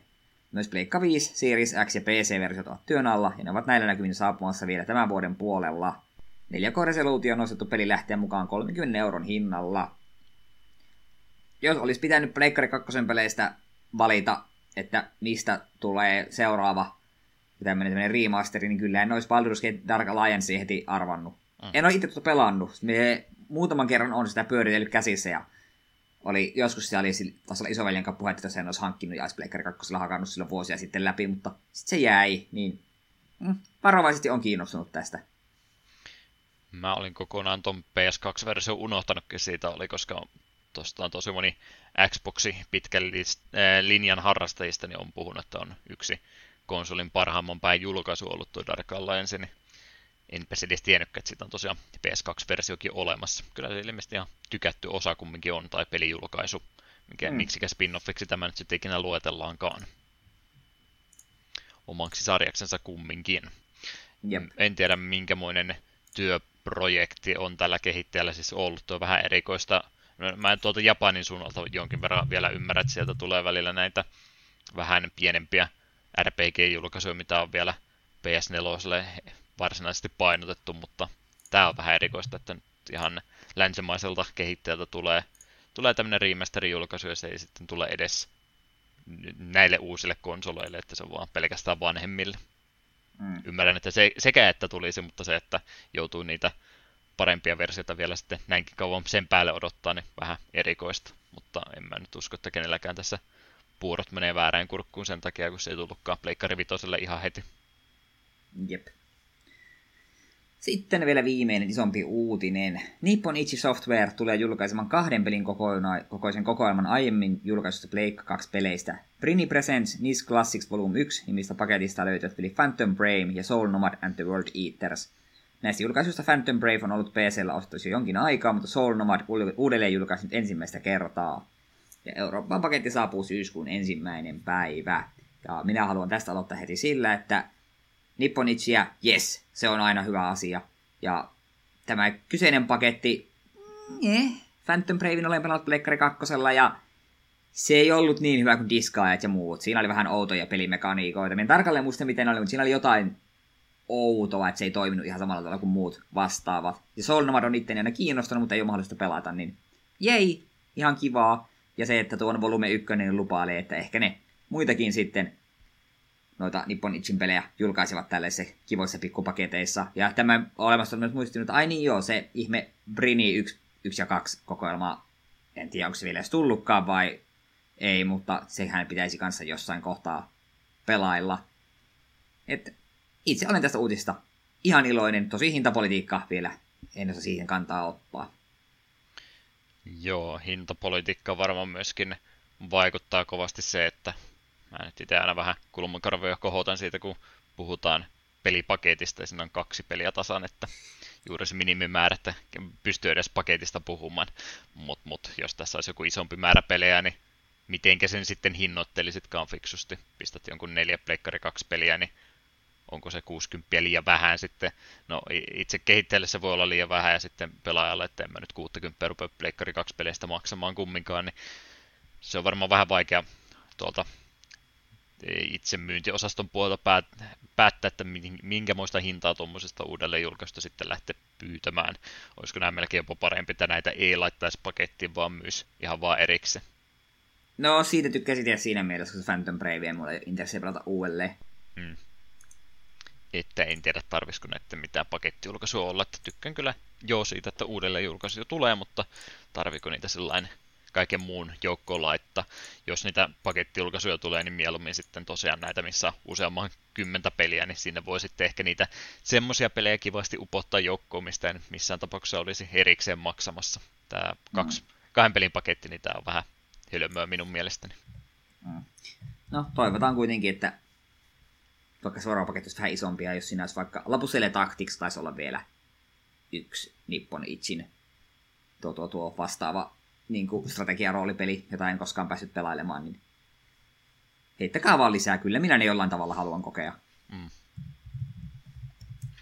Hyvä, hyvä. No niin, sitten mä oon velvollisuuksista laistanut, koska mä en ole itselleni mitään pikauutisiakaan kirjoittanut ja romhackingissäkään varsinaisesti mitään romhackia ollut hauskaa, niin en minä suostu ottaa palloa vastaan, jatka vaan. Fanikäännöksiä täytyy tällä pohjalta siis seuraavaksi vielä puhua. Joo, ensimmäisenä täällä on Sakura Wars Columns 2, Dreamcastille julkaistu puzzlepeli vuodelta 2000. Sakura Warsiin perustuva pulmapeli sisältää pitkähköön tarinatilan 12 eri hahmolla. Kaikki tekstit on käynyt englanniksi, mutta japanilainen ääninäyttely on säilytetty. Alun perin pelistä löytyy myös nettipelitila, joka laskutettiin 10 minuutilla. Hui saatana. Peruspelin lisäksi käännökseen on sisällytty ladattava lisäsisältö, joka peliä varten aikana julkaistiin, sekä pelin alkuperäiset kotisivut. Käännösryhmässä Derek Passarella, Chan Nguyen, Natsume 38 ja Dan Trax. Jos me ymmärsin nimestä oikein, niin tämä on siis Columns, mutta Sakura Warsin niin kuin hahmoilla. Mm. Sakura Wars Ei se väärin ole. Kaikkien mahdollisen. Ootapas mm. nyt, mä rupesin mulla on todella huono päässä laskutaito, myönnän sen nyt tässä suoraan. Mua ei toi hintapolitiikka mietityttää. Eli 60 jeniä minuutilta, eikö 100 jeniä about ollut se yksi dollari? Yksi Joo. euro about. Joo, okei. Okay. Kurssit ja muut on matkan verran muuttunut, mutta noin tämmöisellä ympäripyöreänä käännöksellä, niin voisi sanoa, että kymmenisen senttiä siis minuutilta ollut. Eli eurolla pelaisi 10 minuuttia. Onko mä nyt vielä oikeassa? Joo, kaiketi. Mm. 6 euroa olisi tunnin saisi pelata. Okei, kyllä se kieltämättä aika arvokasta. Mä rupesin miettimään, että mitä nyt te, mitä sä ylipäätänsä itsekin maksat tällä hetkellä netistä, onko se joku 30, 6, 40, vähän yhteydestä Joo, riippuu, mutta, että paljonko Joo, se on... mutta Mm. Me voin tehdä sillä muutenkin kuin pelata Columns. Joo, toki, toki, toki, mutta mietin, että kuinka paljon eh, nykyisellä nettisopimuksella olisit pystynyt pelaamaan Sakura Wars Columns 2 aikanaan, niin yritin tämmöistä konversiota niin. päässä tehdä. Ehkä se on Aivan. vielä parempi kumminkin maksaa, maksaa se X kymppejä kuukausihinnasta kuin minuuttihintaista Sakura Wars Columnsia, mutta Jep. joskus on tämmöisiäkin uhraksia joutunut siis tekemään. Sitten vielä Pucci Eva Evangelion at Game, Evangelion spin-off mangasarjan perustuva minipelikokoelma vuodelta 2008, josta löytyy 42 siis eri peliä. Peli alusta on DS. Käännösprojektissa mukana Skenic 8 ja Illidance. Ja kyllä, tuo sen pelin nimessä oli at-merkki. Hmm. Se on hyvä siinä olla. Joo, mä yllätyin, kun viimeksi vähän tota Evangelionin Evangelionin ympäriltä juttua kävin katsomassa, niin siellä on ilmeisesti aika montakin spin-off-sarjaa siitä tehty, että sitä aina unohtaa, kuinka suosittu se tuolla Japanin suunnalla onkaan ollut. Meille on yleensä riittänyt se, että kaikki on, no okei, okay, ei kaikki, mutta moni, moni on sen animaatiosarjan aikaan kattonut ja huomannut, että on, on hyvä sarja, tykätty sarja ja sitten unohtaa, kuinka paljon kaikkia muuta se ympäriltä tuolla Japanissa on aikanaan se pyörinyt ja pyöri oikeastaan edelleenkin. Sieltä taitaa nyttenkin ihan ympäriltä pyöriä noita mainoksia, kun siellä oli tämä neloselokuva sitten tullut, jonka minä kovasti haluaisin nähdä, mutta please ei spoilereita. Dupatkaa, supatkaa se äkkiä, niin saan tämän pois mielestäni. Olen sitä elokuvaa kumminkin tässä jo vuosikymmenen odotellut kohta. Dotti, siinä olisi sitten uutisotsikko-osio työstettynä meiltä pois pieni ajatustauko, musiikki, breikki siis vielä tähän kohtaan tulossa ja sen jälkeen olisi aika jutella tämän jakson pelivalinnasta lisää.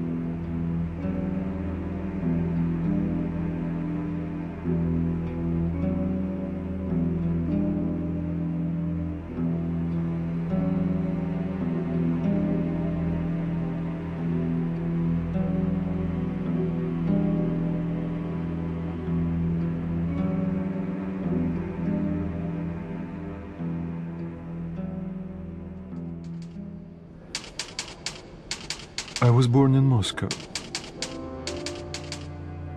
but I remember nothing of that time. I was just an infant when the old world was destroyed in the flames of nuclear fire.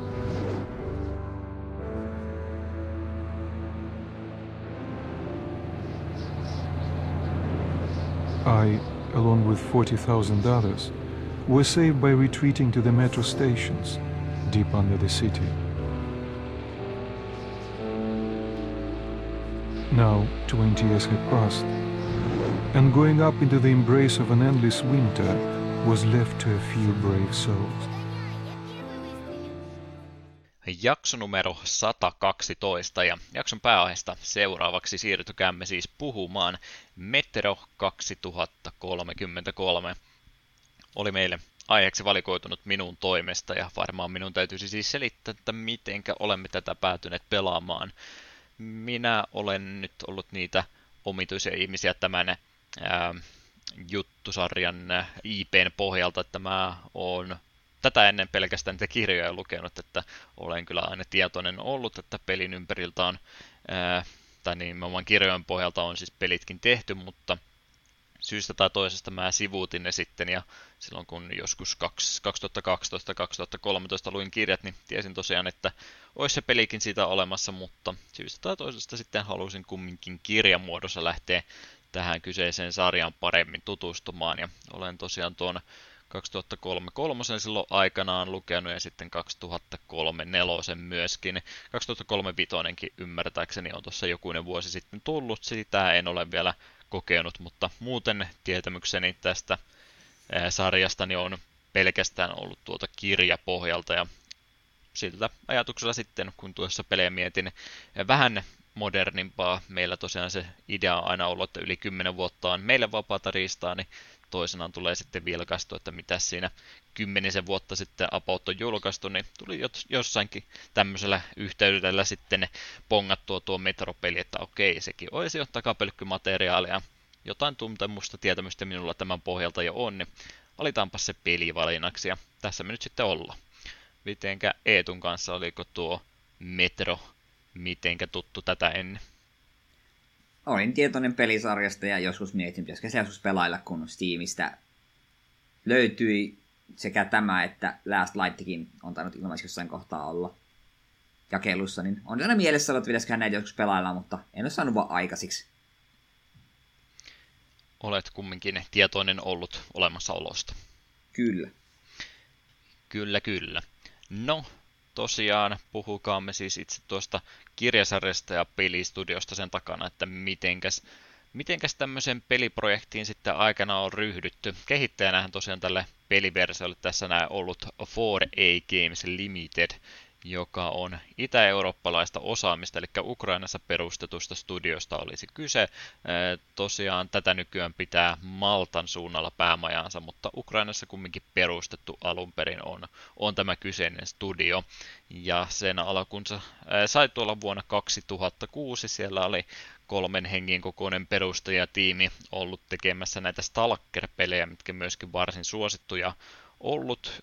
En muista, onko ne myyntimenestyksiä koskaan ollut. Ilmeisesti ihan, ihan hyviä myyntilukuja on kumminkin saanut. Sen verran kumminkin tämä rahaliikennettä eh, tämän studion takana ollut, eli GSC Game World oli tuossa tämän, tai tuohon aikana ainakin sitä pelisarjaa ollut kehittämässä niin, niin sen verran siellä rahaliikennettä ollut ja rahastahan sitä aina pitää riidellä, niin täällä oli sitten tämän 4A Games, jotka sitä lähti perustamaan, niin tämä porukka on ollut vähän sitä mieltä, että nyt olisi ihan kiva, kun nämä pelit kumminkin ihan kohtuullisesti myy, niin myöskin tämä menestys sitten näkyisi työntekijöidenkin palkkapussissa jollain tavalla, mutta ymmärtääkseni ainakin heidän puheitteensa mukaan he väittivät, että oikeastaan kaikki royaltit ja muut, niin eipä tuo studion omistaja sitten hirveästi sitä alaisillensa jaellut, että hän piti sitten apauttiarallaa kaiken ylimääräisen itsellänsä ja työntekijät oli sitten kuukausipalkalla niin kuin pitikin olla, niin tämän pohjalta sitten vähän riitauduttiin ja he päättivät siinä se kohtaa sitten, että eiköhän me pistetä sitten se oma studio pystyyn, koska ei tästä meille nyt oikein mitään iloa tunnu sinu, äh, tuon, tuon tota studion johtajan kanssa enää jatkaa yhteistyösuhdetta, niin sen pohjalta tosiaan uutta studiota sitten lähtevät he tekemään ja ajatuksena, että hoidetaanpas me sitten nämä asiat pikkasen paremmin.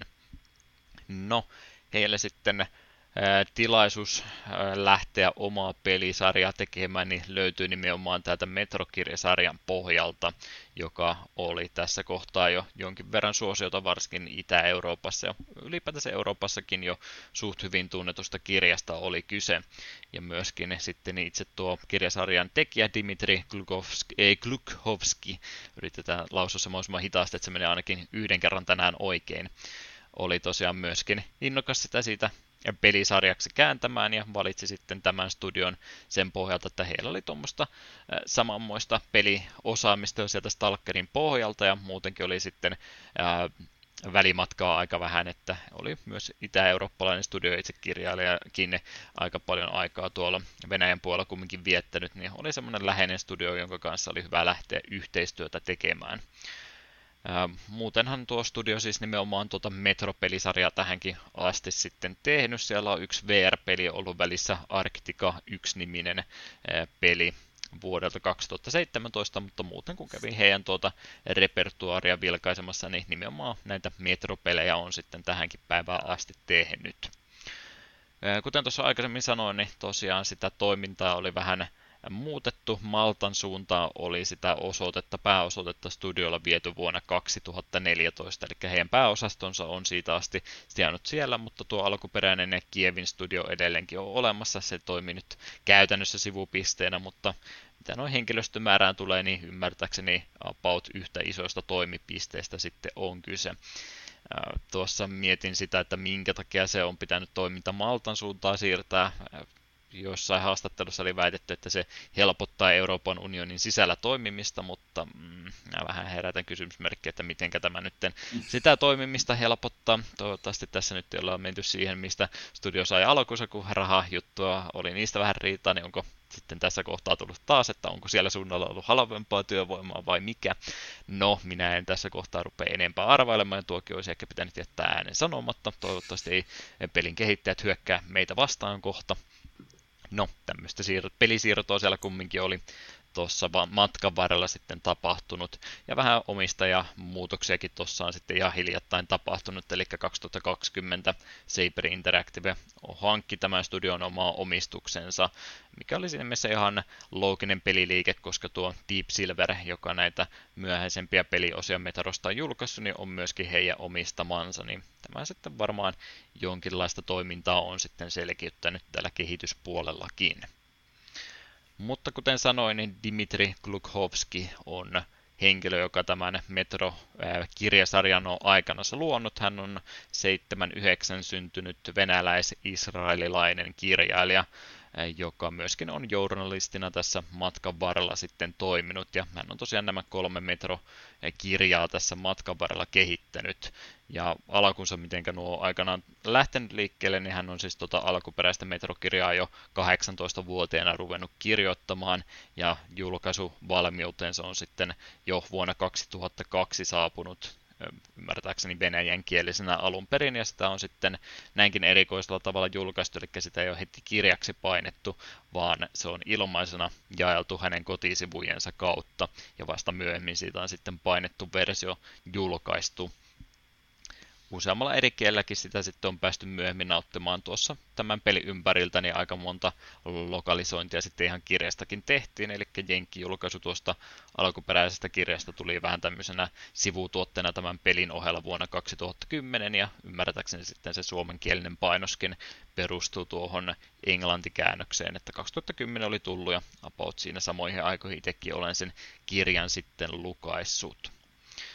Mutta siinä mielessä vähän erikoisempi tämä Metro-sarja muutenkin ja omistajuussuhde tähän koko kyseiseen IPC, eli kuten sanoin, niin ilmaisjakelussa on tuo kirja alun perin ollut, että se on aika rohkea veto, tai selvästikin semmoinen veto, että ei ollut mikään semmoinen päätoiminen ajatus ollut itse tekijälläkään, että tästä välttämättä tulisi mitään isompaa tai muuta uraa lähtisi liikenteeseen, vaan hän on vaan halunnut jakaa omaa tekemistensä tämmöisellä helppoa kanavaa myöten.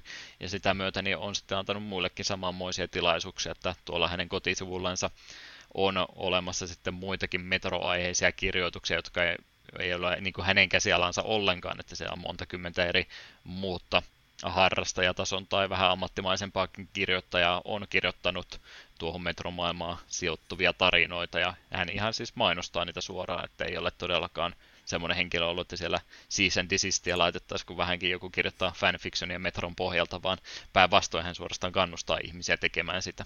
Kuulostaa aika suoraselkäiseltä ja hienolta mieheltä. Kyllä.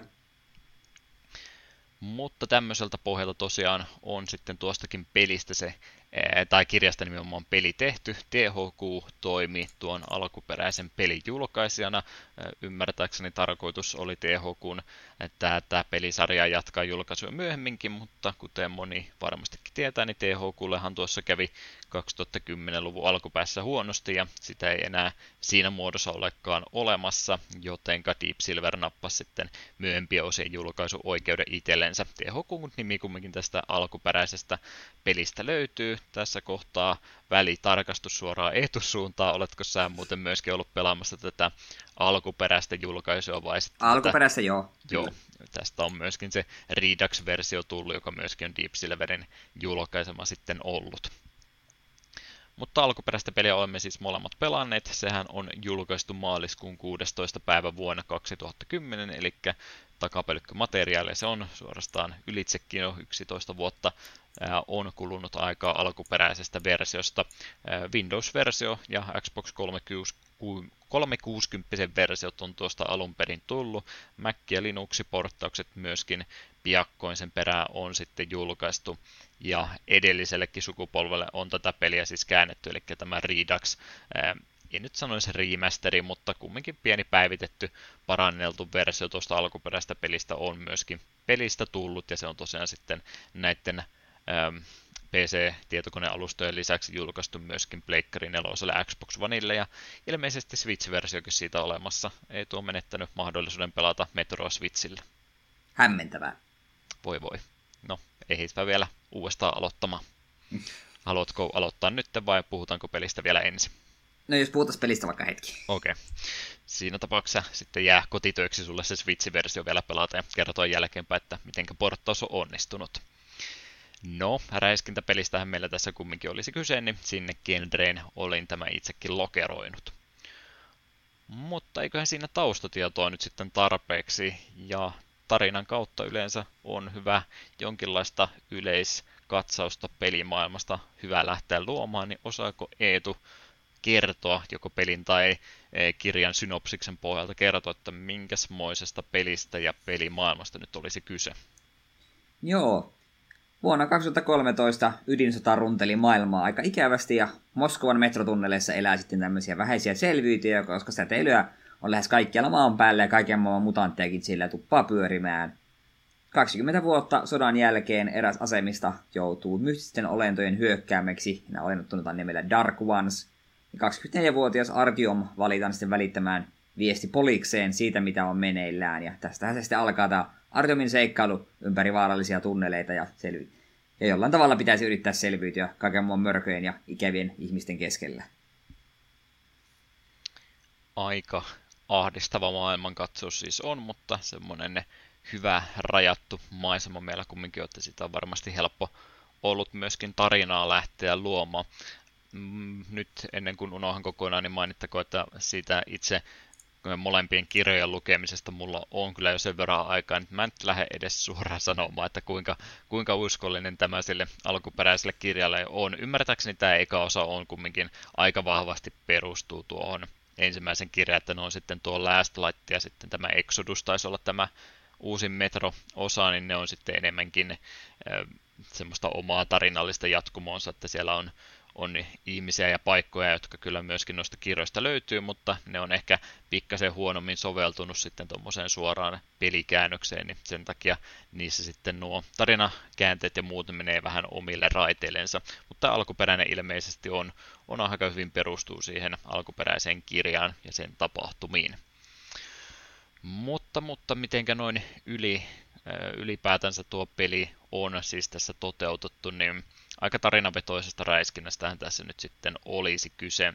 Jos on tosiaan Half-Lifeakin alun perin aikanaan pelannut, niin varmaan niihin olisi aika hyvä lähteä vertaamaan tuota pelin toteutustapaa, että aika aika semmoista tarinavetosta ja ei kovinkaan avointa maisemaakaan ole, että tietysti itse Metro-verkostokin rajoittaa jo aika, aika kovasti sitä, että mitä kaikkia sille siinä sitten pystyy tekemään, mutta ei todellakaan mistään avoimen maailman Ubisoft-torni räiskintäpelistä. Tässä ole kyse, vaan aika tarkkaan etukäteen ää, rajattua etenemistä ja muita tämmöisiä set sieltä täältä tulee, mitkä on jo etukäteen ohjelmoitu, niin semmoisesta räiskintäpelistä tuossa nyt sitten olisi kyse. Mitenkä sulla näiden pelien kanssa? Nämä tuntuu olevan vähän semmoista katoavaa luonnonvaraa. Kyllähän näitä vieläkin toki tulee, mutta aika paljon enemmän nyt kun tänä päivänä räiskintäpeleistä puhutaan, niin se on, no ylipäätänsä se on nettiräiskintää, Battle Royale ja kaikkea muuta, mutta kyllähän näitä tarinapohjaisikin räiskintöjä tulee vielä tänä päivänä, niin mitenkö sä näiden kanssa ylipäätänsä viihdyt? Ei ole se minun suosikkigenre, niin ylipäätään FPS on minulle vähän semmonen eh. Half-Lifeista kyllä silloin tykkäsin, kun se käytiin. Mutta toisaalta jos pitää pelata FPS, niin mieluummin otan tämmöisen vähän ehkä tarinapainotteisemman tai sitten ihan täysin brutaalin aivottoman meiningin niin kuin Doom. Että sitten en, en halua pelata mitään kodeja vastaavia. Että se on joko Doom tai jotain tällaista, mitä FPSissä minulle tulee. Mm.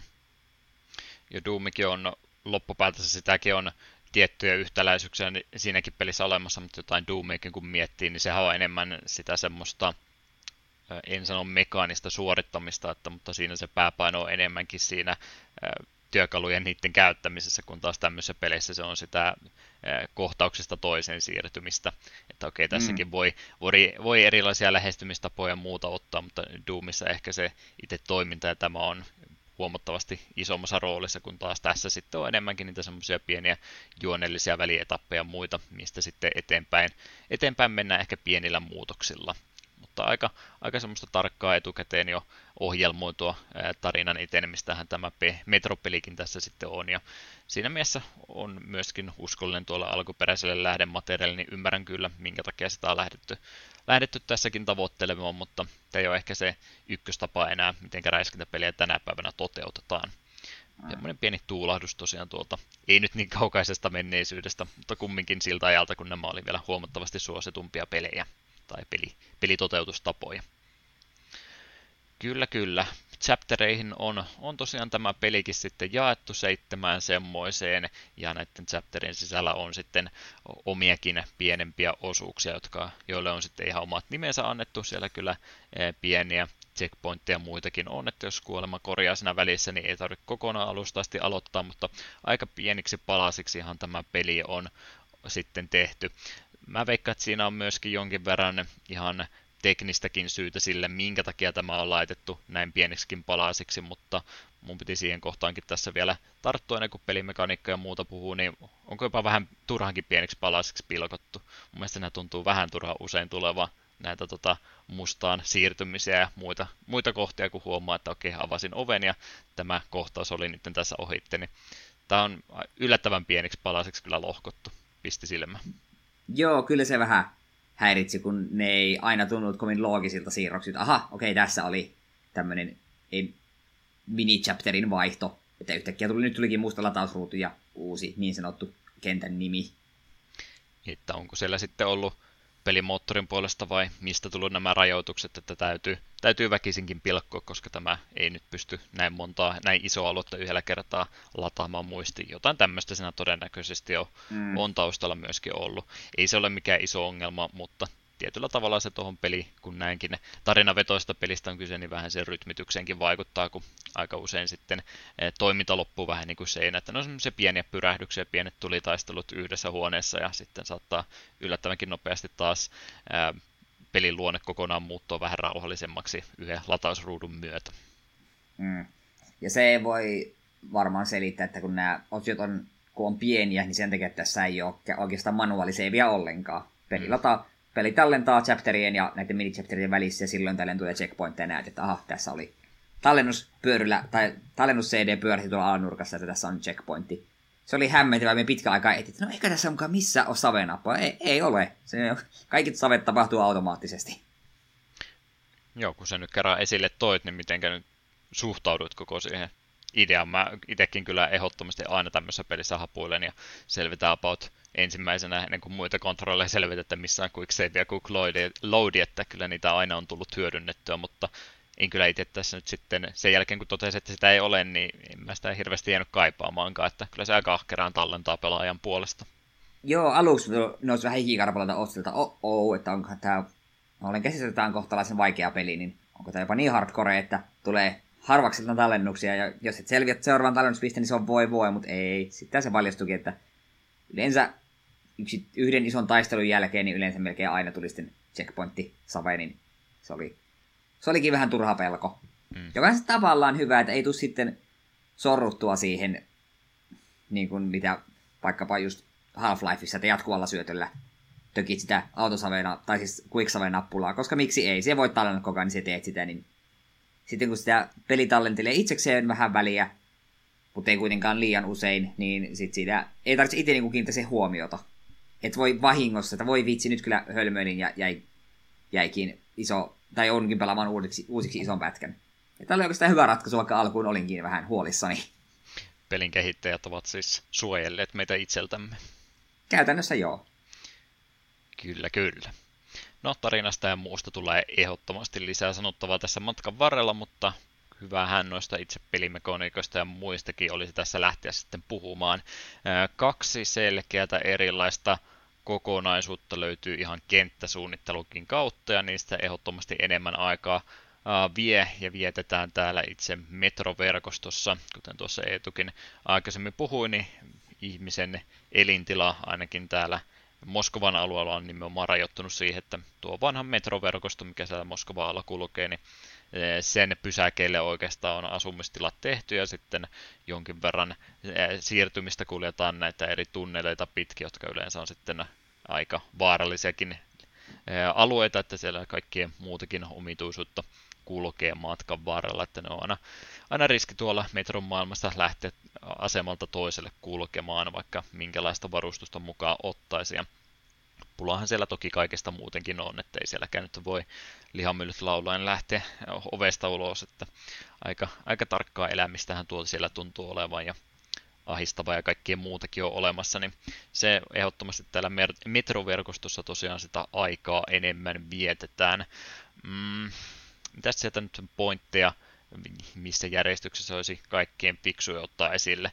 No, tässä nyt ollaan kuvailtu tuota pelimaailmaa ja muuta, niin että täällä tosiaan on, on ikäviä asioita tapahtunut ja, ja on vielä jatkossakin tapahtumassa ja ei pelkästään se omituiset otukset, mitä tuolla maan pinnalla tällä hetkellä kulkee, vaan myös kanssa ihmisistäkin on about yhtä iso uhka yhtä aikaa, niin tämmöisiä ikäviä elementtejä muuta otetaan yhdistettynä tuohon eh, pelimaailman pimeyteen ja alakuloisuuteen, niin miten lähtisit puhumaan, kun mä väittäisin, että tässä olisi kauhupelistä kyse, niin heitätkö heti kapulaa tämän väitteen rattaisi? Minä sanoisin, että tässä on kauhuelementtejä, mutta minun mielestä tämä ei ole missään nimessä kauhupeli. Ainakin itselleen niin kuin, sille, joo, tunnelma oli varsin painostava ja masentava ja niin poispäin, mutta sitten itse välikohtaa tai kohtaamiset vihollisten kanssa eivät minusta kertaakaan herättänyt pelkoa. Korkeintaan äärityyppisenä, voi helvetti, tähän taas pitää tuhlata panoksia. Että ne niin kuin, kertaakaan päässyt niin kuin, silleen mun ihon alle, kuten vaikka Silent Hillissä tai vastaavissa kauhupeleissä muutama jumpscare siellä välillä kyllä yritetään, että avaa ovi, niin sieltä hyppää jotain silmille tai muuta, mutta en kyllä itsekään lähtisi sanoa, että tätä varsinaisesti kauhupeliksi olisi missään vaiheessa lähdetty tekemään, enkä muista, että sitä olisi semmoisena myöskään markkinoitu, mutta kun ne elementit siellä on olemassa, niin jotkut sitä välittömästi yhdistää, että tämä on selviytymis kauhuräiskintäpeli, niin äh, vähän, vähän ehkä nyt lähdetään termejä venyttämään tur- turhan paljon, että okei, se tämmöiseen maailmaan kyllä sijoittuu joo, mutta muuten tämä on suht puhdas räiskintäpeli kaikista huolimatta. Yep pieniä elementtejä sieltä ympäriltä kumminkin on näistäkin muista ideoista otettu mukaan. Joo, metroverkosto, sehän on aika pimeä paikka, vaikka kauhupelistä ei nyt muuten puhuta, niin mitenkäs toi näkökenttä ja muu puoli tässä pelissä toimii, osaisitko sitä selostaa? Joo, no, pimeähän siellä tuppaa olemaan, etenkin jos lähtee vähänkin sivutunneleita tutkimaan, niin onneksi Artiomilla on näppärä taskulampu mukana, joka, jota ei tarvitse edekseen pitää kädessä kuin Doom 3 konsanaan. mutta siinä on semmoinen pikku juttu, että se ei, loputtomasti siinä ei virtaa ole, vaan vähän väliä pitää semmoista ihme generaattorin avata käsi ja sillä pumpata vähän lisää puhtia siihen taskulampuun. Niin se oli ihan kiva mekaniikka alkuun, mutta loppu, mitä pidemmän sitä käytti, sitä enemmän se rupesi vain ärsyttämään, että vähän, hetki, vähän väliä piti sitä repiä sitä generaattoria esille. Se on oma ylläpitoasiansa, kun yrittää sekä taskulampussa ja sitten myöhemmin myöskin pimeän näkölasit saat, niin molemmat myös virtaa siinä viestä täytyy sitten tuollaisella yleisellä turilla niihin takaisin mehua ladata, että ehkä vähän semmoinen ylimääräinen vaihe koko Chargerin käyttö koko pelissä, että olisin ilmankin kyllä ihan hyvin pärjännyt. Joo, olisi ennemmin vaikka ollut jotenkin sille, että on, niillä on omat niin kuin, mittarinsa ja sitten kun ne lähenee tyh... alkaa mittari tyhjyä, niin alkaa valokin sammua, niin sitten otat vähän aikaa pois päältä, niin sitten se vähän niin kuin itsekseen latailisi, ilman että sulla tarvii hetkellisesti pysähtyä ja rämpyttää nappia. Toinen, mikä tietysti valo- ja varjon suhde, suhdetta, mitenkä peli mekaniikkoihin noin muuta vaikuttaa, niin tietysti myöskin siihen omaan näkyvyyteen ollaan tätä ää, ideaa varmaan ekaa kertaa tässä podcastissa puhuttu, ja muutenkin oikeastaan semmoinen malliesimerkki, mitenkä tätä ideaa lähdetty ekaa kertaa toteuttaa, niin Tiffissähän puhuttiin ihan samasta jutusta. Siinähän oli myös se oma, oma tota, mittari, saat kyllä muistuttaa, miten se kertoi se peli, mutta siinähän eh, mun mielestä käyttöliittymän kautta kerrottiin sulle suoraan, että kuinka hyvin viholliset näkee sut nyt tällä hetkellä. Eikö Steveissäkin ollut jotain? Siinä oli joku symboli tai joku, joka vaihtoi väriä sen mukaan, mitä enemmän sijoit varjosta, mitä ne on valossa. Et se oli ihan näppärä. Se automaattisesti, että okei, tämä on tarpeeksi varjossa, että tästä ei tästä ei tyyppi minua näe, ellei tule ihan naamaan kiinni. Hmm. Ja nyt olen, ja nyt olen pilkkapimeässä, täältä minua ei vielä kukaan pongaa. Joo, sama on kyllä tähän Metroonkin sitten melkein identtisenä tuotu, että siinä on Artiomilla tarinan päähenkilöllä niin eh, kädessänsä rannekellossa tämmöinen symboli myöskin, mikä kertoo suoraan se, että kuinka näkyvä tällä hetkellä olet, että vihreä, oliko näin päin juuri, että vihreä oli, että sut näkee hyvin ja keltainen, että olet vähän suojassa ja punaisena taisi olla sitten niin päin, että olet sen verran varjossa, että pystyt hiippailemaankin tietystä paikoista eteenpäin. Yleensä noita, miksikä näitä ikinä mörköjä sun muita tässä pelissä kutsutaankaan, niin niiden kanssa ei tuommoista stelttipuolta sun muuta pääse harrastamaan, mutta ihmisvihollisia pystyy kyllä aika hyvin myöskin varjosampia reittejä kiertämällä niin hyödyntämään. Niin se on varmaan se toinen, toinen alagenre, mistä on yritetty peliä markkinoida, että tämä olisi jonkinmoinen stelttipelikin, niin Mitenkäs se? Onko tämä enemmän stealth-peli kuin kauhupeli? Ehkä. Ja sanon jo suoraan, että tämä stealth oli asia, mitä me vihasin yli kaiken tässä pelissä. En tykkää. Ja on, stelttailu on mekaniikkana semmoinen, että se sopii tiettyihin peleihin, ja semmoiset pelit, jotka elää kokonaan sen varassa, niin voi olla hyviä. Musta Markosta niin, ja okei, se on 2D-peli, mutta joka tapauksessa minusta se on edelleen täydellinen stealth-peli. Se, näyt, se kertoi äärimmäisen hyvin sen, että milloin olet piilossa, minkä verran sun askelista kuuluu ääniä ja niin poispäin. Siinä stealth oli aivan helvetin hauska ja se oli käytännössä sun ainut elinehto. Mutta sitten FPS stealth on vähän, äh, se on niin nihkeetä, kun se sun takana voi tapahtua jotain ja sieltä näe sitä, joka on tietysti ihan loogista, mutta se itteni ainakin ärsyttää todella paljon stelttailussa, että on niin ensimmäisessä perus. Kolmannessa persoonassa, niin sitten voisi taas kaikki olla paremmin. Mm. En pidä steltistä tällaisista tavoilla ainakaan. Räiskintäpeleissä toi stelttailu, mitä on tuotu, no niitäkin on tosi huonoja eh, toteutustapoja siinäkin nähnyt, että se on tietynlainen, ne saadaan nyt vaan eh, tuohon pelipakettiin kirjoitettu, että tämä on stelttipeli, mutta onko se sitten oikeasti sitä, niin ei välttämättä. Niin eh, sama juttu tässäkin, että ei, ei ole steltti todellakaan edes semmoinen vaihtoehto, että sä pystyt tätä, tätä peliä pelkällä steltillä hoitamaan. Täällä on vain tiettyjä, tiettyjä kohtauksia, missä se stelttailu onnistuu, mutta vaihtoehtoa tuo peli sille kumminkin toisena aina tarjoaa. Tosiaan huomaa vaan, että tämmöisessä peleissä itselläkin aika usein se menee siihen, että okei, yritetään ensin stelttailla, koska minä haluan resursseja säästellä mahdollisimman pitkälle, ettei tule turhaan tuulattua panoksia sun muuta, mutta se on se ensimmäinen kerta, kun se steltti menee hajalle, niin sitten tämä muuttuu itselläkin ihan toimintaräiskintäpeliksi samaan että oho, no te näitte minut, eikä tässä sitten mitään muuta kuin pistetään aseet laulamaan taas ja hoidetaan tämä homma pois. Ei todistajia jätetä, niin näin täytyy mm. tehdä. Mutta tosiaan ja. tässä ei siis mitään semmoisia stelttigenreille ominaisia juttuja, että jos sä vihollisen tapat johonkin kohtaan, niin et sä voi sitä ruumista mihinkään pois viedä. Ja aika monesti käy sillä, että jos sä et vaan tiettyä vihollisen patrolli tätä reittiä, mitä se kulkee estakaisin, niin jos et sä tietyssä järjestyksessä asioita tee, niin et sä pystyt tätä steltti tavalla pelaamaan muutenkaan, että kyllä ne sen verran fiksuja vihollisia, että jos ne huomaat, siellä on joku kipannut vierestä, niin kyllä ne sitten kaikki muutkin hälyttää paikalle.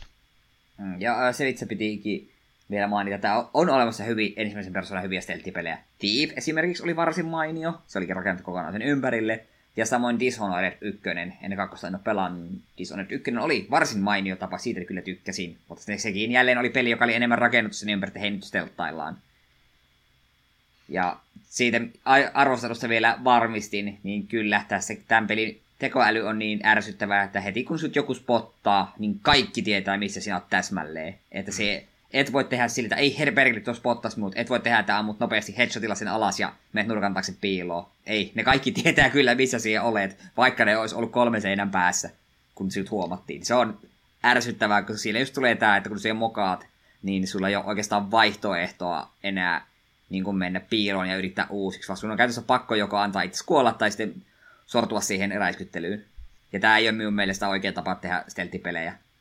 Joo, se on ihan hyvä mainita nimenomaan tuo, että se ei resetoidu se tilanne, se on aika elinehto stelttipeleille, että se ei oikein ole hyvä, että se ainut tapa resetoida se tilanne on yrittää kokonaan uudestaan, vaan sinne pitäisi antaa jonkinmoinen mahdollisuus edes sitten pakittaa piiloutua uudestaan ja jatkaa siitä, että ymmärrän kyllä, että täytyy sitten vähän tekoälyn puolesta niin olla vihollistenkin sen jälkeen, kun sä oot kerran, kerran sut on nähty, niin sitten täytyy vihollisenkin jotenkin valppaampi olla. Ja tietoinen joo siitä, että sä oot siellä, mutta tässä tosiaan se kerran kun se tota, tota, kytki vaihtaa asentoa, niin se ei tosiaan palaa enää sen jälkeen, että sä et voi mitenkään enää uudestaan tuossa piiloutua. Ne tuntuu aika, aika hyvin näkevän, vaikka sä yrität kuinka varjoista kulkeakin yrittää jotenkin sivusta päästä hyökkäämään, niin kyllä mä oon yleensä aina itse se, joka ensimmäisenä sitten, kun on päätä nostanut jostain nurkan takaa, niin ottanut osumaan, että ei, ei se oikein enää stelttiin päästä takaisin, niin se on vähän hepposesti tässä pelissä sitten toteutettu. Ja kuten sanoin, niin ei, ei pysty todellakaan kaikkialla stelttiä edes hyödyntämään, että joskus on vaan kenttäsuunnittelu semmoista, että sulla ei ole vaihtoehtoisia reittejä, mistä kulkea, että se on ajatellut, että tässä näin on pakko, pakko luottaa toimintaa ja sitten se kyllä huomaa aika hyvin, että sitten kun tulee vähän avoimempia alueita, että täällä voi sitä steltteekin sitten lähteä harrastamaan, mutta se on vaan paikoitain. Mm, ja tuohon vihollisen tekoälyyn haluan vielä sen sanoa, että ette, ette voi käyttää puolustuksena sitä, että no, tämä on yli 10 vuotta vanha peli, Tiifissä pystyit, jos vaikka jäit kiertaalleen nähdyksi, niin se pystyit kyllä tilanteen resetoimaan ilman, että sulla on 20 vartia hengittävässä niskaa. Joo, siihen osuuteen olisi pitänyt lähteä sitten huomattavasti enemmän panostaa, mutta tässä se on semmoista pientä lisämakua sitten tuomassa, jos sitä haluaa lähteä yrittämään. Kyllä, kyllä. No, olemme metroissa liikkuneet nyt, ahdasta on tuntunut olevan, mutta paikoitellen pääsee tässäkin pelissä sitten maan pinnalle nousumaan. Mikä on elinehto, jos haluaa metron maailmassa käydä maan pinnalla pyörähtämässä? No se on tietysti kaasumaski ja se, että sun on tarvitsisi filtereitä siihen kiinnitettäväksi. Siellä on sitä säteilyä sen verran paljon, että ilman kaasumaskia niin ei kovinkaan montaa henkäystä sitä happea kerkeä sillä ottaa, kun rupeaa jo Artiomin hengitys kuulostamaan hiukan tuskalliselta. Hmm. Joo, täällä nimenomaan näissä osuuksissa, missä täytyy maan päällä enemmänkin kulkea, niin tästä varmaan se eh, survival-puoli on yritetty siihen pelin jälleen kerran ihmiset, kun yrittää näistä puhua, niin myöskin tuoda esille, mutta jälleen kerran, onko tämä sitten enemmän eh, virheellistä markkinointia vai mitä, mutta eipä myöskään siitä, että sulla on rajallinen aika hengittää maan pinnalla, niin en mä itse koskaan eh, tuntenut, että olisi ainakaan tällä normaalilla, muistaakseni kun pelasin, en tiedä vaikuttaako tämä käyttöesinettä ja muiden määrään mitenkään, mutta en mä näissä maan pinnallakaan olevissa kentissä koskaan kokenut, että mulla olisi nyt hirveä paniikki täältä pois päästä, että kyllä mulla filtreitä oli aina aina ihan reilusti ja jotenkin sattumoisista syistä niin niitä aina matkan varrelta sopivasti löytyy lisääkin, että ei mulla koskaan pelkoa ollut noissakaan kentissä, että olisi happi loppunut kesken. Mm, se oli ihan mielenkiintoinen niin kuin mekaniikka, että sitä kautta pitää hyödyntää, mutta sitten se tosiaan tuntui vähän siltä, että ei se ollut riskiä, että sinun filterit loppu. Enempi riski oli vaan, että jos joutuisikin sordut käyttämään tuliaseita vihollisia vastaan, niin sitten jos viholliset pääsee iholle, niin ne saattavat kaasumaskiin pistää pari osumaa ja siis pikkuhiljaa tulee säröjä ja saattaa koko maski sitten hajota paskaksi, niin se on sitten isompi ongelma sitten. Kannattaa toivoa, että lähistöllä on joku raukkaparka, joka on kokenut saman kohtelun, paitsi että maski on vähän paremmassa kunnossa. Hmm. Joo, se taitaa joutua odottamaan siihen, ja sitten se menee kokonaan rikki, että sitä pystyy vaihtamaan, koska mä en niitä maskeja matkan varrella huomasin, mutta itsellä se ei koskaan kokonaan hajalle mennyt, niin en pystynyt sitä vaihtamaankaan. Äh, vaatikaa sen tietyn hajoamispisteen, koska minulla ainakin oli maski, ei ollut vielä rikki, se oli, mutta lasi oli kyllä tosi paljon säröillä, niin pystyn kyllä. Menin vaan kat- yhteistä raukkaparkaa tuijottamaan ja painoin sen een pohjaan, niin Artio vaihtoi ma- maskia. Okei, okay, mulla ei missään kohtaan tullut vaihtoehtona, että vaihtaa, niin ehkä mä pelasin vaan niin paljon paremmin, että mulla oli ehjä maski. Se voi olla. Joo, filtreitä tosiaan sinne joutuu sitten matkan varrella vaihtaa. Tässä on yksi esimerkki taas sitä lisää, mitä tuossa ihan painikkeiden ja muiden kautta pelin tuotu, semmoista pientä ylläpitoa tuossahan täytyy koko ajan harrastaa, että ei pelkästään se latailla tasetta, vaan välillä on tuota virran lisäämistä, virtaa kuluttaviin juttuihin ja filterin vaihtamista ja muuta. Että ne ei semmoisia isoja juttuja, mutta pieniä tämmöisiä mekaniikka-juttuja, mitkä täytyy kumminkin pelatessa muistaa aina vähän väliä tehdä. Ne pystyy yleensä tekemään kumminkin semmoisessa rauhallisessa hetkessä, että ei, en muista, että kesken tulitaistelu olisi kovinkaan usein tarvinnut ruveta filteriäkään vaihtamaan, tai jos, jos olisi joutunut, niin siinä olisi aika paha tilanne kyllä sitten ollutkin. No, tekoäly, mikä tuossa pelissä on, niin harvoin ne lähtee kyllä sua jahtaamaankaan, että jos nyt joutuisi filterin vaihtamaan kesken tulitaistelun, niin sekin kyllä on mahdollista. Mm. Tota no joo, tuossa tosiaan siis on, on tämä kaksi aika isoa eroa, että aika paljon vietetään se metroforikoston sisällä ja sitten tietyt kentät hoidetaan tuolla maan pinnalla. Mä haluaisin sanoa, että mä tykkään metrokentistä enemmän kuin pelisarjan nimikin on Metro, mutta kyllä ne olisi silti mun mielestä hauskempia nämä avoimen ympäristön tilat, mikä on varmastikin väärä mielipide, mutta enemmän, enemmän mä viihdyin niiden kenttien kanssa kyllä. Joo, niissä ei ollut koko ajan ihan perkeleen pimeä, ja niissä tarvittiin taskulampuja jatkuvasti latailla. Eikä se ollut varsinaisesti edes se pimeys tai mikään muunkaan, mutta jotenkin tuntui ne metroverkoston kentät enemmänkin nimenomaan siltä tota, tota, huvipuiston Tekkula-reissulta, että katso tähän suuntaan, täällä tapahtuu tätä näin, että noissa maanpinnalla olevissa kentissä niin sai vähän enemmän rauhassa mennä, okei, jälleen kerran ei ole kovinkaan avoimia kenttiä, kulkusuunta on sun puolesta jo aika hyvin määrätty, ehkä siellä on muutama sivuhuone, missä voit käydä, mutta ne pyöräyttää sut hyvin nopeasti takaisin sille pääpolulle taas, että ei selkeä mitään semmoista isoa vapautta ollut, mutta no ylipäätänsä niin mä tykkäsin niistä osioista muutenkin enemmän. Siellä on myöskin se etu varmaan, mikä on tullut ihan pelimekaniikkoja pelimaailman luonnista, niin yleensä kun sä lähdet sinne maan pinnalle, niin sä lähdet sinne yksin, niin sulla ei ole sitten kovinkaan paljon niitä valmiiksi skriptattuja kohtia, kun sä et pysty edes kameraakaan liikuttaa, kun sun täytyy kuunnella ihmisten puhumista, vaan niissä saat sitten mennä rauhassa omaan tahtiisi, niin semmoisesta tietystä rauhallisuudesta mä tykkäsin niissä maanpinnan kentissä enemmänkin kuin noista metrokentistä. Mm. Kyllä, kyllä. Mitä sitten muuta mekaniikkojen kanssa kautta pystyisi puhumaan? Raideosuuksiahan täällä vielä on. Tämä on semmoinen troppi, mikä peleistä täytyy aina löytyä, että joskus täytyy vain mennä sinne tykkimiehen paikalle ja ampua ympärillä olevia vihollisia. Mä en oikein välitä näistä ollenkaan.